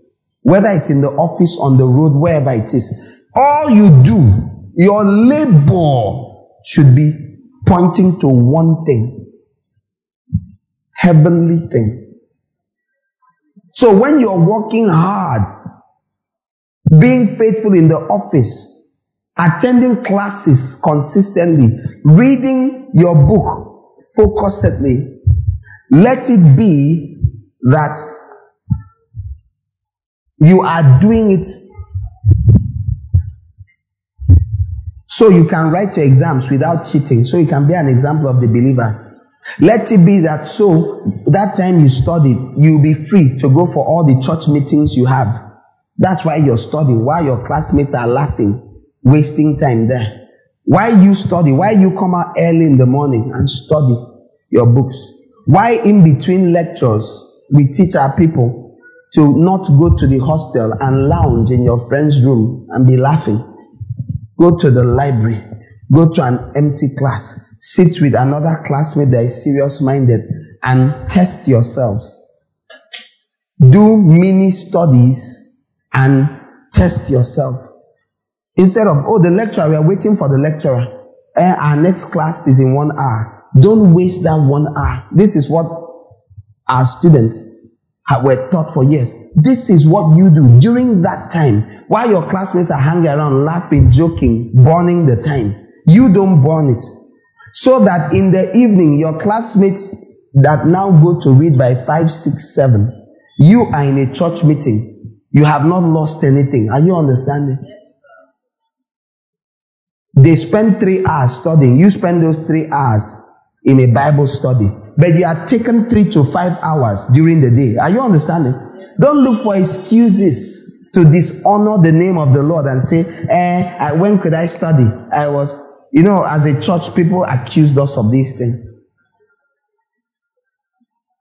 But from the earliest days, I would teach them. I literally drew timetables, timetables that our people are used, even new people that are coming years later. I drew those timetables for them. As I was drawing it, the Holy Spirit was giving me time. I was like, Hi, God, you didn't show me these things when I was in school. Oh, God, oh. Ah, wow. All sorts of wisdom so reduce it. How many hours do you have a day? Every day, extract your hours, bundle it. This is how much time you have. You have 50 hours. You have 25 to study. You have this. You have 25 total free hours based on your timetable. You have 20. Sorry, you need six to study. I'm thinking about in a week. No, total about 25 hours a week. So give yourself, share it. This is the time. It's real. Now, if you use this time wisely, I remember doing, and uh, people were wondering, eh, I have all that time. I said, yes, you have it. Now redeem this time. Total number of hours, this. This is for church. 15 hours here. This one here. This one here. This one here. You're left with this. Recover, redeem. To redeem something. Have you heard redeem your token? Redeem your, your raffle ticket? Redeem. You redeem time. So God taught them how to redeem time. Redeem time. It's not just supernatural that they would have good results. Sometimes it's also, even though I know it was hard for many of them, but they tried to obey. And God also looked at their labor of love. And in the earlier days, they'll say, these people, all of them will fail. You tell me if that's why you came. So the people started coming out with good, good results. Their results were getting better and better, better and better. When they came here, they had this, and their results were going better. And all those that accuse us, God silenced all their mouths. In God's lighthouse, they're always in church. Yes, and our students do better and better. How can they be getting better and better when they're always in church? I should tell you. One, this one I've said. Two, expo. From where? Heaven. If you don't like it, break your own head.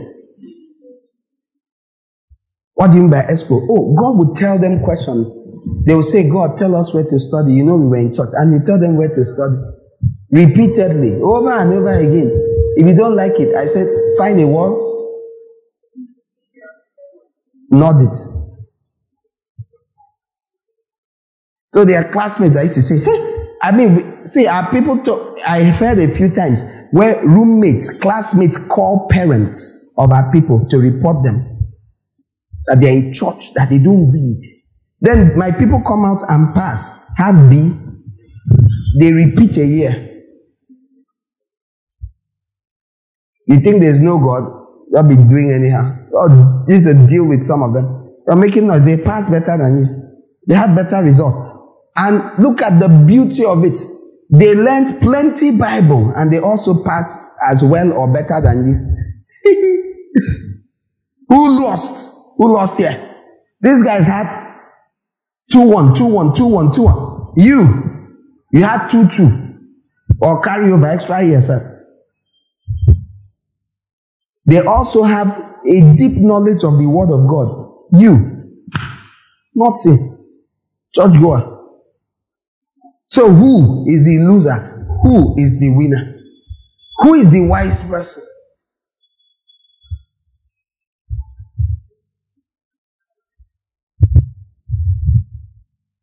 The Lord will mark the foreheads of those who are willing. But your mind must be on the things above. Colossians 3 says. Now, I don't want to read anymore. I want to wrap up. I want to pray. Does anyone have a question? Even if it's one question.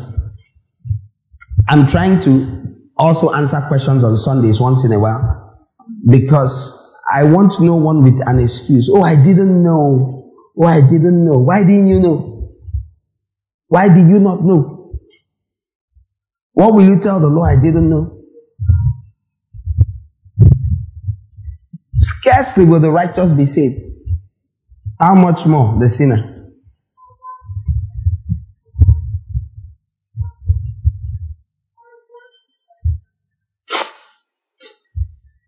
God gives signs to point to something. People like Jesus are signs too.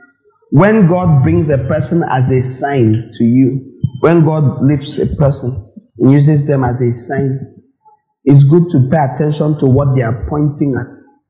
People are signs.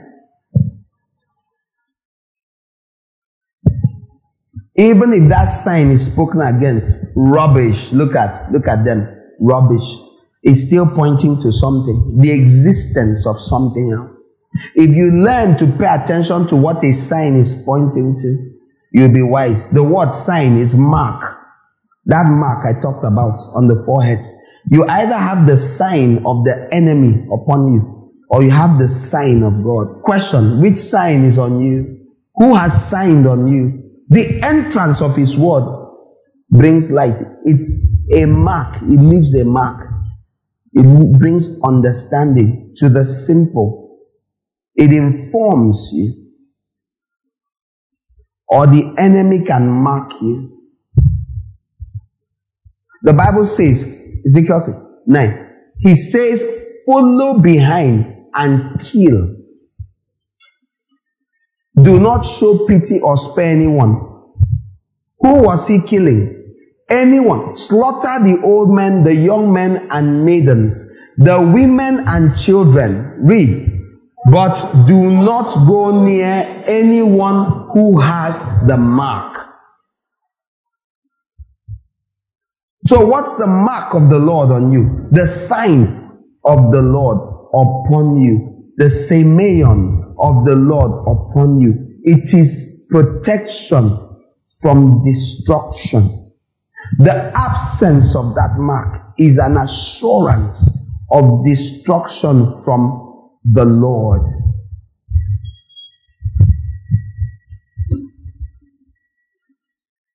Now, Begin at my sanctuary. So they began with the elders who were before the temple. Did I show you this before? Did I show you that judgment will begin in the house of the Lord? Is this the house of the Lord? Did the judgment just begin in the house? Who did it begin with?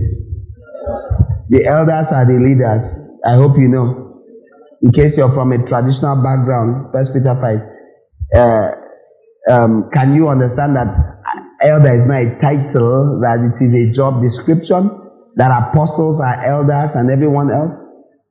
First Peter 5 verse 1, as a fellow elder, a witness of Christ's sufferings and a partaker of the glory to be revealed, I appeal to the elders among you. This is Peter talking.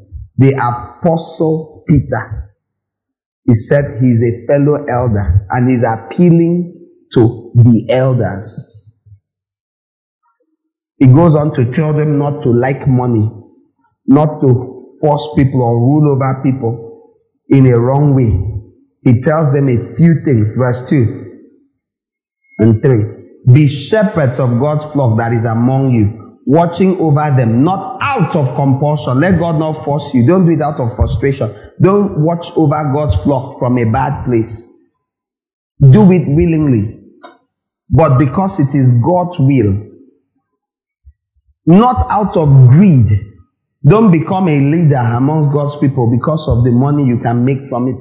Don't go into pastoring. Are there people going to pastoring for money?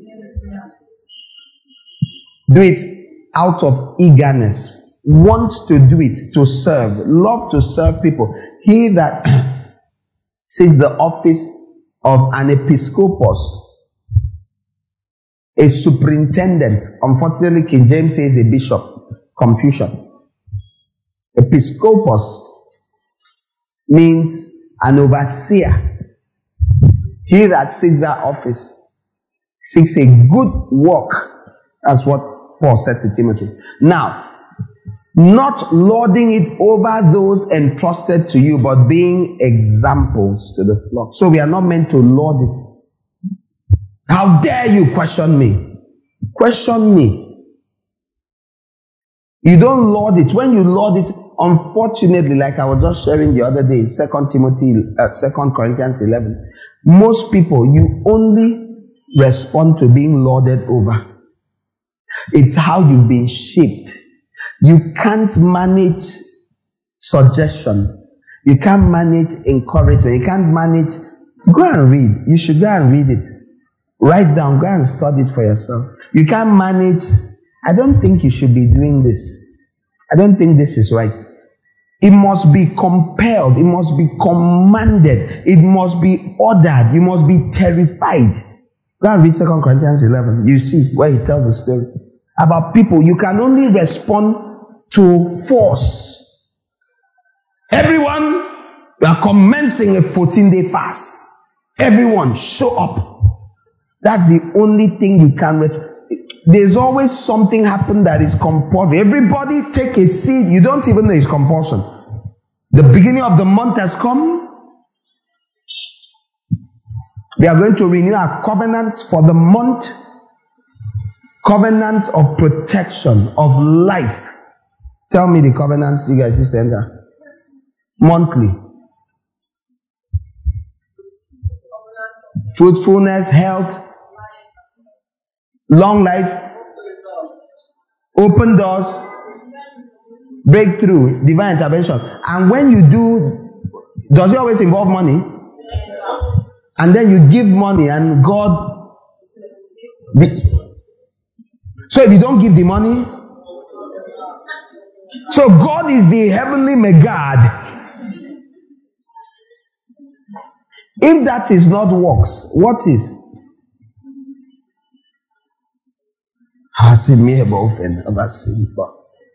Oh.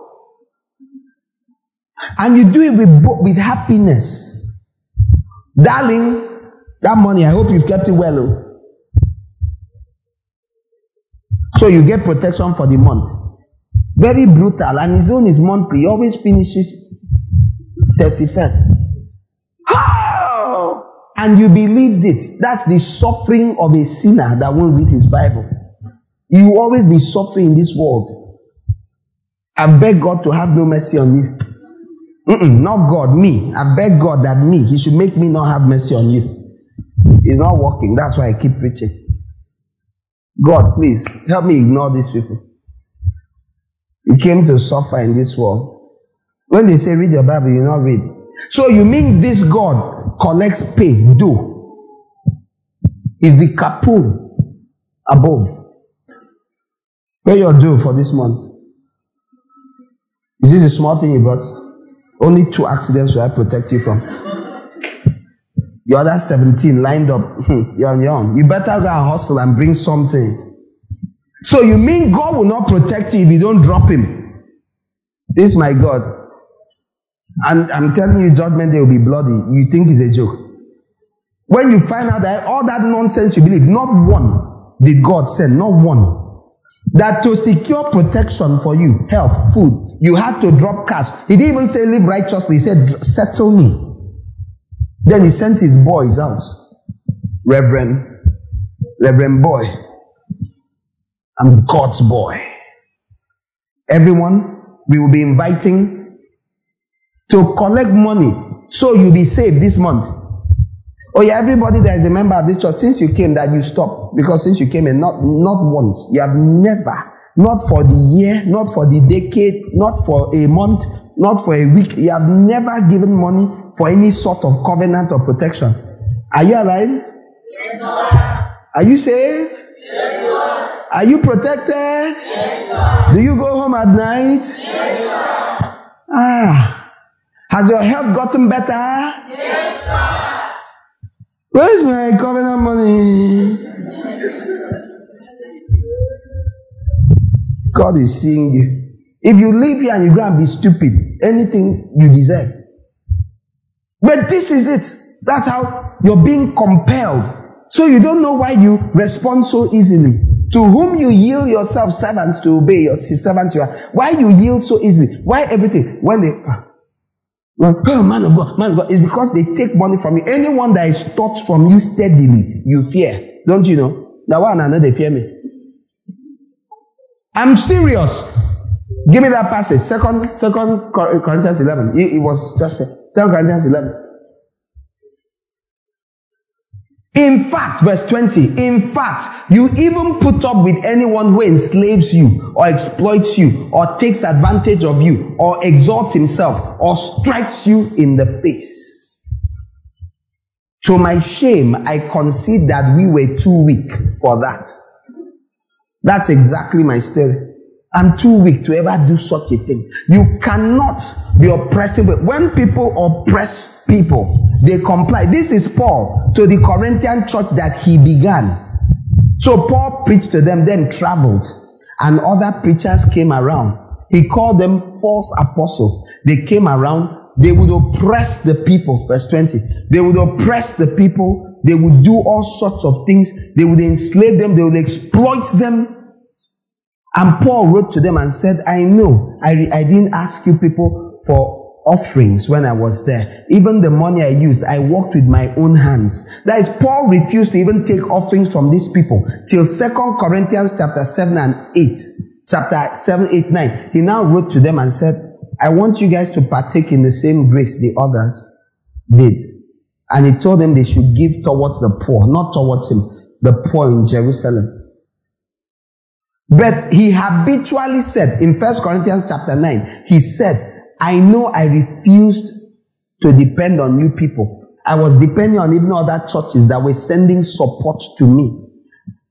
Because he was not taking for them, they, him, they despised him.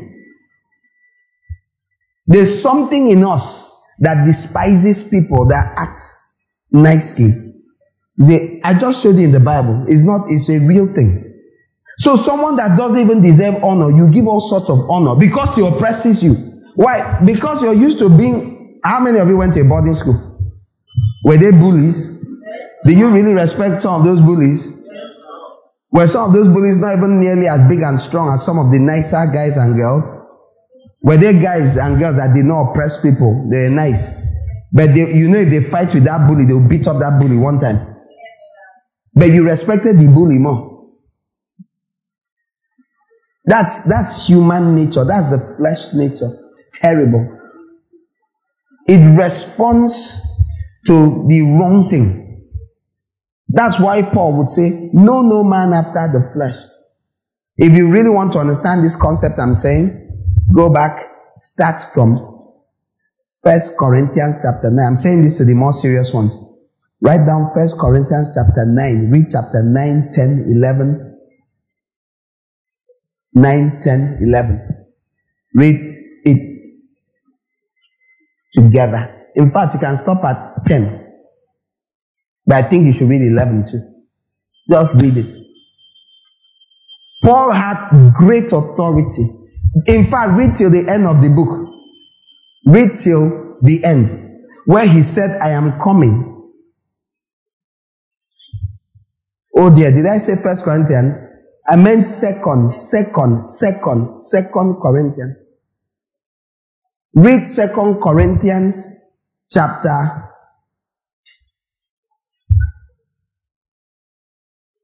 7, it will t- 7 and 8 will tell you about the giving. Then read 9, 10, 11. So just read to the end of the book. You're going to see him describing everything I've just said. You see him describe it. And he's going to say, Did I do you guys wrong because I was kind? So may we not be people who respond. How many of you don't want God to only lead you through oppression? How many of you want God to lead you through oppression? You always want to suffer a lot before you. All instructions must come with flogging. At least six strokes, six to twelve, or twenty-four. How many of you would like God to lead you with His words? Have you heard that one word is does more for a wise person than a hundred strokes in the back of a fool? How many of you don't want to be fools? You don't want to be a fool. Say, God, deliver me from foolishness. Say, Lord, help me to be wise. In the name of Jesus. That means you'll be responding to single words. Do you understand? That means when God talks to you, He'll just say sing, sing and you just comply. You won't suffer much in this world. I'm serious. You won't suffer much. People who only respond to blues.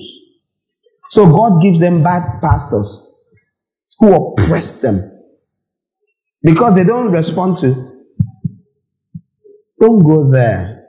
See, I don't like seeing you with this person. Don't be hanging out with them. Block that person's line. Hmm? Okay. You can't respond to simple things. So you respond to blows of this life. Some they beat you physically, physical beating. I, we're just going out this way. They don't can beat me like that. They haven't beaten you yet. They are yet to beat you. Why were you on that road? Where did you go to? There's no need giving, you know, more and more, I won't be giving some of my examples because when I give it, number one, they are the unbelievers. Number two, the people will not come and confess. And even when they confess, I will be afraid to say it. Some I'll say it like that. I say they will beat you. Some be today, today, tomorrow, they will beat them on road. They won't come and confess. Sometimes he leaks, yeah. I'm serious, so. Some the day where I talk and I they beat them. As I talk up, that same day as they go, where they been they go before. They wallop them. Mm, because you want the words don't work. How, how can he just talk now? Is that how it works? Me, I'm a very stubborn person. very stubborn person. You can't just talk to me. I need I need compulsion. It must be manifestation of wahala. God forbid. God forbid. May you not have wahala before you hear what? Amen. May you be a wise man. Okay, I have questions. I wish I stopped before these questions came. You said we will all stand in line for judgment. Please give me more light to the scripture that says that we will not be judged if we judge ourselves. Okay, go and get the messages. I've preached many messages on this. Get them and listen to it. But let me add this. Ask for it and get it. Let me say this little much. That is found in that first Corinthians 11 I mentioned earlier. He said, if we would judge ourselves, we would not be judged. If you want to understand it, you must read it from First Corinthians chapter 5. I'm answering you. I'm giving you a thorough answer. Read First Corinthians chapter 5, chapter 6. Hmm? Then jump to chapter 8, 9, 10, 11. That's the answer. Thorough answer. Read it well. Read it. Take notes. The summary of what you find there is that the church of God, they had people in their midst sinning. And he was saying that if they disciplined themselves, when among them there was sin, if they dealt with it, that God would not need to judge them. That question you asked is exactly what I was sharing with the other church, the uh, other members, the ones that are not here, the other half, before I came up here. It's what I preach all the time. If you will deal with issues yourself,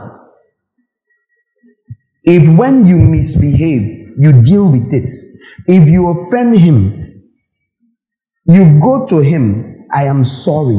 If when you look at the Bible, you look at it and say, the Bible says, if you offend your brother, go to. Go to him and say, Brother, I'm sorry for what I did to you yesterday. That's why to apologize. The matter is gone. Satan has nothing on you. Oh, if only people understood. Instead of all this fasting and prayer and up and down, running left and right, go and read Zechariah 7 if you want to understand. Right, Zechariah 7, go and read. Fast, running up and down. Why are you running up and down? Go and apologize. Ask God to forgive you. Receive the kindness and the grace of God. Go back to your life. But rather than do that, you go and give a, a dangerous seed in church. because your pastor says you're here and you want to enter a new level of breakthrough. You're experiencing resistance in your business. Take a breakthrough seed. This is how they've ex- oh. The false prosperity gospel. The false one. There's the real one, then there's the false one. And they deceive you and they say, it's, it's because you don't give your money for the proper thing. When you see a ministry that is doing good, instead of giving your money there, I'll be giving half of my income there. No, you not give it. So you keep it, hold it. So God sends the devourer in the name of Reverend somebody. Oh, okay, sorry. The devourer is an animal that flies. you know what a devourer is? Something that devours, that takes that which you've kept. So you won't purposely give in the right place. So he allows the devourer to come and take away. Since you won't give to the righteous, give to the sinner, give to a liar. Don't give to those that spread the truth. You give it to those that spread lies. There's no neutral in the spirit. You have to be buying down to somebody. So you judge yourself by saying, wait, oh, what does God say about my giving? He says, Ephesians 4, let him that stole steal no more. Don't be stealing again, but walk with your hands that which is good, that you might have to give to him that has not, the ones that don't have. So if you bring it to the church, like in uh, Acts chapter 4, they took it and brought it to the leaders of the church. Who took it? The Bible says, and gave to those who had need. That's how you give. Oh. For those who don't know, all these things I've been said about giving. One day, how should I give them? You give to those who administrate it properly. Oh, there are hungry brethren in this church. Take, take, take, take. Those are the kinds of people you give. They are people who don't know the truth. Take, let's print tracts. Let's print, let's send outreach teams out to go and preach. Let's sponsor. As long as your funds go to spreading truth and light and but if it comes to me building a skyscraper in my name, if it comes to me to live how I like, buy 28 cars, one for each day of my life, then you should know you are not giving to the kingdom. You can prove a bit of these things. You look at the man of God, you notice he's always wearing a new color of shoe. Every shade he has one, not brown. He has 28 different colors called brown, different shades. Whenever he sews a new cloth, he gets a shoe to match. You know your money is not going towards him that has not. It's going to him that has. Are you blind, deaf, dumb? You have eyes? You can see where your money is going. Oh, I told my wife every birthday I'll buy her a new car. You, you're asking me where your money is going? He said, well, that's his business. People say, that, that, that, that, that, that, that's their business. Me, all I need is they say I should give. You haven't read your Bible. The Bible says, walk with your hands to give to him that does not have. Eh, eh, eh, I you say I shouldn't give to a man of God. Continue, you know. Give to men of God that give to those in need. Don't give to men of God that eat all. If you are under a man of God that eats all, it's like a bottomless pit. Give small. Just give, this is my contribution towards generator money, towards rent. It's my 2K. Then take the other 20K and look for where they are giving the needy and drop it there. On judgment day, Jesus will say, Sheep, To my right, to my right, to my right. Goat to my left. You just start smiling and towards the right. You go this side. Lord, you, you said that when those that when you were hungry, uh, you visit, you fed them. When they're thirsty, and he says, "Uh huh." Hey, Lord, I used to give in church. You gave in church. Mm-mm. I said when I was hungry, you had to give to the hungry. Eh, eh, I gave in church now. Didn't they give to the hungry? Uh, pastor, did he give to the hungry? You see, you'll be late that time. It will be very late. You're asking pastor now. You should have asked him on earth. When you find out that 50 million comes into your church in one month, that's small. Don't even make any sound. That's someone's one day offering. Don't go there. I'm telling you, don't go there. when you find out that 50 million enter your church every month, and out of it they gave welfare 500,000, you don't think there's a problem? 500k for welfare. 500k for welfare. No. They should have given more than that. You are to give those in need. You were giving your papa. You were giving all those visiting preachers. And you knew it was not for the poor. Why? Because the reason you gave, they said, I remember when I got my seventh car, you know, I was on the road on a trip to the United States and the Lord spoke to me. He said, son, Nobody goes higher without giving higher. You give upwards. When you honor me, I'll honor you. And I got to United States of America and I took this car which I had bought just the last time I traveled and I sold it into a man of God, the great late Reverend whom I respected so much. He told me, son, you can never give higher without the Lord. And he prayed for me. I got back to Nigeria. Three cars were waiting for me. Hours, man. You scatter. That's how the man says, give higher to fly higher. Take your flying offering. That's how you give. That's how you give perpetually. It was all about you. It was not for the poor. It was not for the needy. You know it. You cannot deceive Jesus. Go left. Go left. Go left. Go left. Hey, but go left. Go left.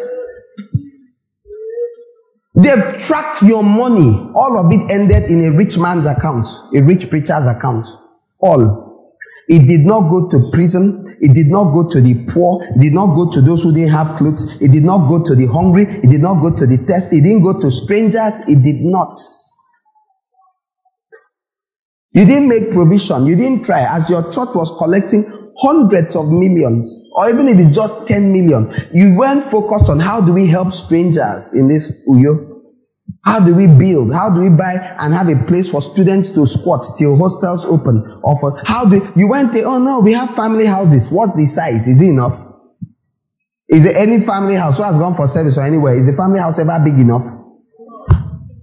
Can those churches afford to build more? Yes, they can build 10 times the size of what they build. There's endless things people can do and they don't do. Why? Because it's going to someone's store. And then people are piling it up in bank accounts, piling. Now, it's not my business. I'm just warning you not to be like that, or one day you regret it. God will ask you why you piled money when people were in such need. Why were you piling? And then you piled money and Jesus came. So you mean instead of meeting needs while money was needed, you didn't meet the need. Then Jesus came and met $200 million in your account. Money that would have made provision for so much good was never used. Do you understand what I'm saying? This is the approach, and this is how you must think about it. So, the meeting point between judging yourself so you won't be judged is what I've explained to you. Are you listening to me? This is what I do. What I'm, doing when I'm preaching. This is how I judge myself. I sit myself down. I talk with others. I tell people, and when you assess, pretend it is the day of judgment and put yourself through jury. Do you understand? Now, to be more specific, he says, if we, it was actually referring to a church group and saying, if the group would judge themselves, they would not be judged. I just shared this just before coming up from the first meeting I had before coming this morning. Learn to be judging your own personal self. Then, as a group, learn to judge yourselves from the word. When judgment day comes, there will be few things. When you come on that line, they'll say, Oh, yes, this one used to use their money on the needy. Go this side. Everything you can think of, all you need is the Bible. Look at it carefully, study it carefully, obey it diligently. On judgment day, you may almost have a chance of smiling. Do you understand? Don't be all those people that jump around. Hey, I don't even know what they are saying. I don't even know. You will know one day. Be how many of you want to join me? Let's know it now. Expo. How many of you want divine expo? You want to know the questions of judgment day before judgment day so you can prepare towards it. Some of you, why you're struggling is because you don't believe it can happen. You're like, I beg, leave that thing. Nobody is good. You can't see me. I'm good. In my flesh dwells no good thing, but Christ in me is the hope of glory. And it's not just the righteousness of Christ, it's the righteousness of the saints. That's the white garment. So my actions, my lifestyle contributes towards how I will be judged. That day is coming and I'll have to give account. You will too. We will. It starts in the house of God. Why did he say the judgment should start in the sanctuary? They were not judging themselves. Go and read that Ezekiel 9. Just start from chapter 8. They were worshipping idols in the house of God. They were telling lies and worshipping things that are not God. Just like people, Christians are doing today. Worshipping money. When you do that, it results in judgment. I hope you've heard this. How will someone know that he or she is carrying the mark of the Lord? I've told you, be a disciple. Let the Lord open your ear daily. Keep company with others who fear the Lord. Get the message from Malachi 3. When was it? Wednesday or Friday? Wednesday. Get the message from Wednesday, okay? Get the mark of the Lord on you by living a life of obeying God. Finally, Revelation 7 4 says the mark of the bond servant to be sealed on 144 Israelites. My question is, we are not Israelites, we are Gentiles. How are we apart? When did I preach on 144,000? Last Sunday? When was it? On Wednesday, are you sure? The 144,000. Please, if whoever asked this question was not there, go and get the message and listen to it. I just talked about the 144,000 the other day. But let me say more generally. You are the Israel of God. That's what God calls you. You are the Israel of God. He says in Christ Jesus, there's neither Jew, that's Israelite, or Gentiles. Are you hearing? He says in Christ, there's neither Jew nor Gentile. God doesn't look down and say, is he, is he from physical Israel? No. You are an Israelite in your heart. He said, whose circumcision is not of the flesh, but of the spirit. So don't bother about that. God doesn't make the distinction between Jew and Gentile. In Christ Jesus, the middle wall of partition, according to Ephesians, Colossians, have been, has been removed. We are one new man. So when God looks, he doesn't say, is that a Jew? Is that he sees a child of his. I hope that's clear. All right. We're going to pray briefly and go. All right. I would like to invite you to be here on Wednesday and Friday by 5 p.m. Bible study, prayer meeting. Come. Every single meeting you learn something. Did you learn anything today? Were you challenged, encouraged, shaken, strengthened, edified? There's no meeting you'll be in here that you will not be edified in some form. So come, pay the price. Remember, labor for the bread which is from above. That's the word of God. That's the light of God. Labor for that. Is that okay? Labor for that. You know, sorry. You're also invited for Monday, Tuesday, and Thursdays. It's the Believers Bible School. Come. You have a friend that is a pastor, someone that believes they are called to ministry, someone that is serious with God, someone that wants God. You want to be a disciple of Jesus. Attend this Monday, Tuesday, Thursday, 5 p.m. If you're online, you can't come. The audios are online somewhere and you can register with God's Army Mobilizing Kingdom Academy, the GAMCA School of Ministry, and the video series is online where I taught on apostolic Christological foundations. Same thing, but maybe with pictures, with a bit more. All right. So if you're here in Uyo physically, five o'clock Monday, Tuesday, Thursday, but the church meets Sunday, Wednesday, Friday. What do we offer you? We offer you a sign pointing to the Lord Jesus. When you come here, the Lord will leave a sign on your mind. You will receive capacity to groan and sigh. You will know the difference between good and evil. You will know this thing I've been doing is wrong. I didn't know.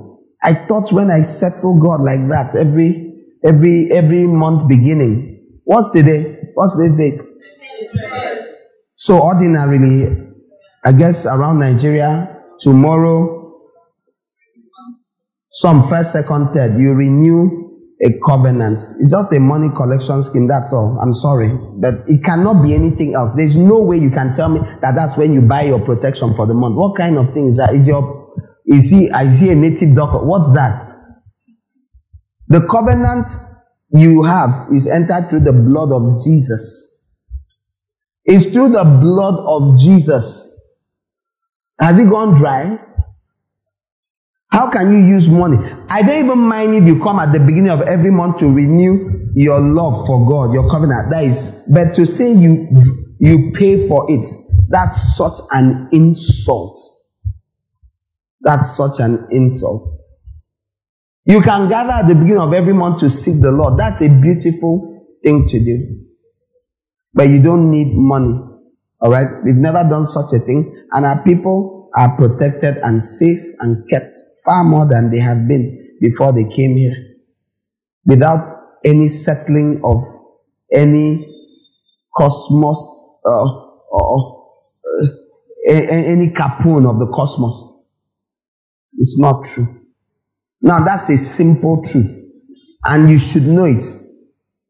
But many don't. So scriptures are given to teach you these things. Every meeting you come here, you learn something that will help you live better and more peacefully. Labor for the bread from above. I'd like us to stand to our feet. I'd like you to close your eyes and thank the Lord for the things you've learned. Say, Thank you, Father. We are grateful for light and understanding.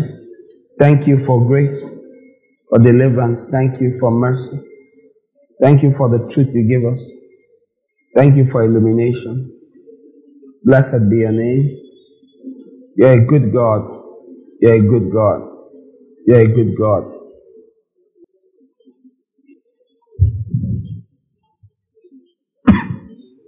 Thank you, Lord God. Amen. I want you to ask the Lord. Hear me. Don't say, Lord, put your sign on my forehead. It's not magic. When you allow Him to open up your ear, when you yield to Him and say, Lord, I want to serve you, I don't want to leave you, I don't want to be a visiting child of God, I want to stay in the house. I want to live for you. You don't want to love God when you're about to write exams or get a job or go for youth service and then you leave Him when you got a job or marry or have your admission. No. You must be one who wants to follow him all the days of your life. Then he will open your ear. Then he will put his mark upon you, the mark of a bond servant. Then he will write his name on your forehead.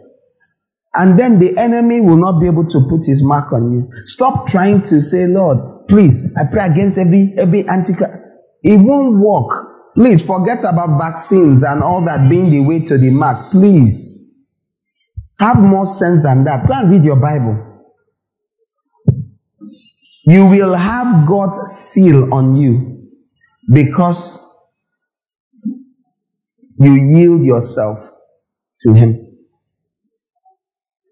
Ask the Lord to help you to be a disciple. That's all. This is the only prayer. Father, I want to follow you. If you don't want to follow him, listen, listen, listen. If you don't want to follow him, don't say, Lord, I want to follow you. Say, Lord, please, the way I see myself, I'm feeling, I don't want to follow you because I have plans. Just be honest with God. God, I think I'm so bad. I'm so selfish. Please, can you change this my heart that does not want to follow you? I'm saying it so you don't join and don't be fake. God does not like fake. God likes real. So if you're here, you don't want to follow Jesus. You don't want to be, you want to make it in this world with enough money, enough cash. You want to live it up. Say, God, this is how I am. Can you change me? Can you do something on this wicked heart? Because it's wicked. Talk like that. For the rest of you are saying, Lord, I want to follow you. Lord, I want to walk with you. God, I want to obey you. God, I want to be your servant till I die. Put your mark on me in the name of Jesus. Come on. You have one minute to talk to the Lord. Receive grace. We look to you. Turn to you. Answer every prayer here that is in line with your will. Change the hard heart. Soften the darkened mind. Let your light shine bright. Cause them to turn to you. Help them to live before your sight. Shine bright. The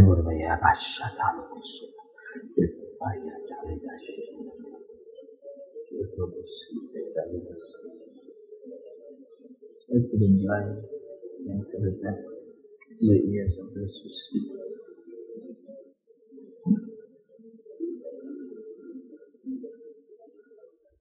Thank you, Lord God. If you can lift your hands. Father, I'm asking for everyone in this place. You see their hearts, you hear their prayers. Answer them according to your will. Amen. Do more than they have asked for or imagined in the name of Jesus. Amen. I ask for the person who has struggled with looking left and right, who greed has dragged, who is about to get into deep trouble because of greed. I ask for mercy because they came. I ask that these words they hear will be life to them. Amen. Teach them contentment. Spirit of greed, I bind you. Everyone that wants to be free of such an influence, let them loose now. Amen. Everyone that wants to be contented in this world and be satisfied with having to meet their needs and assist those that I need, I ask that your kindness and love will be released to them. Amen. And that those who struggle with demonic type greed, break them free in the name of Jesus. Amen. Be free in the name of Jesus. Amen. Satan, take your hands off them. May your eyes be straight before you. May you set the Lord before you all the days of your life. May you never be moved in the name of Jesus. Amen. Father, I ask for your light to increase in their lives. As they sit down to study your words, the scriptures, may much light come. Give them delight. Give them delight. Give them delight. Let them delight in your words, in the bread from heaven, the true bread from heaven. Everyone here deliver from hustling, for food for their belly.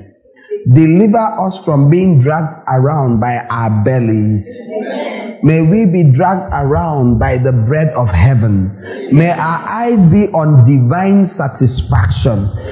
May we be people who can say when we see you, Lord, I desired your kingdom to come and your will to be done. Let us be able to stand before you and you say to us, enter into rest, beloved of my Father. May we be able to say that we were sheep and not goats. May we be able to have served you with our lives and our substance. May we lose the reason for shame when we see you. May we be amongst the righteous that will be saved, O Lord. May these words not speak against us on the day of judgment, O Lord. God. May we know the fear of the Lord. Deliver us from deadness that we consider to be boldness. May we only have the boldness of righteousness, not the boldness of lacking the fear of God. Everyone who lacks the fear of God here and desires to have the fear of God, may the Lord teach you his fear. Amen. From today, may you know him. May you fear him. May you prepare to meet him. Amen. When we see him, may we not be ashamed. Amen. Thank you. Thank you Father, we ask for the church in Nigeria. Help us recognize the signs. Deliver us from being blind to signs. Help us recognize the signs, the signs. May we see the signs and avoid evil. Mark your children and may destruction avoid them. Thank you. I ask for every offering that has been given or will be given here. I ask that your hand will be upon it. Uh, I ask that you cause it to multiply.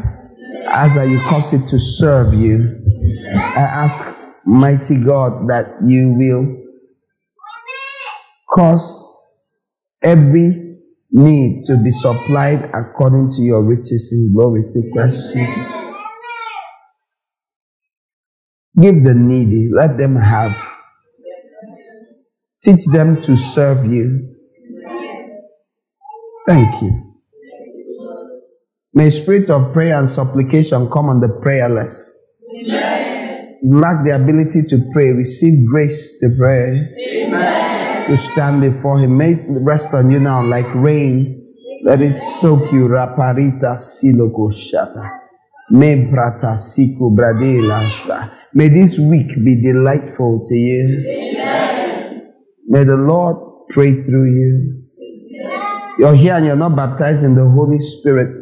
That's why your Christian life is the way it is. You're like, ah, I'm born again. But it is like, it's like eating garri with garri. You need to be baptized in the Holy Spirit. Father, I ask that you answer the ones who need to be baptized in the Spirit now. I ask you that you fill them with your Spirit. Let there be a flow of life. Let the river flow up and out of you.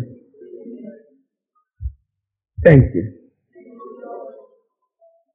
Amen. Amen. About the last thing I said, if you go through this Believers Bible School series, at the end of this series, you pray, you study baptisms, doctrine of baptisms, where we talk about baptism in water, of the Holy Spirit, and of fire. When you understand it, light comes. The unfolding of His word will give you light. It's easier for you to be baptized in the Holy Spirit after you understand. Some of you, you know, I won't ask you, but you know yourself. I don't know who I'm talking to, but you're here. You're not baptized in the Holy Spirit. You are like, how do I explain? You're like metal scraping against metal. You have a very difficult experience. The same thing others can enjoy, you can't enjoy because you're not baptized in the Holy Spirit. If the Lord gave you every good gift is from Him and He gave the Holy Spirit, you have to be baptized in the Holy Spirit. Ask. But if you go through this class, you'll be easier. And at the end, they'll pray for you to be baptized in the Holy Spirit. Okay? So that's a major way. Stop, stop doing Christianity 101 permanently and saying, God, why is it not easier? I'm not enjoying it. You're not enjoying it because you're eating dry bread. You need the baptism of the Holy Spirit. All right, so that's the Lord answering someone's prayer. You've just been answered. Don't say you were not told. Humble yourself, attend the classes, ask questions, find out detail. Before you leave, ask, okay? Ask about what can be done. I hope this is clear. God bless you. We pray you receive eyes to see, ears to hear, and an understanding heart. Remember, test all things and hold fast to what is good. For more information, visit our website at gods-lighthouse.org.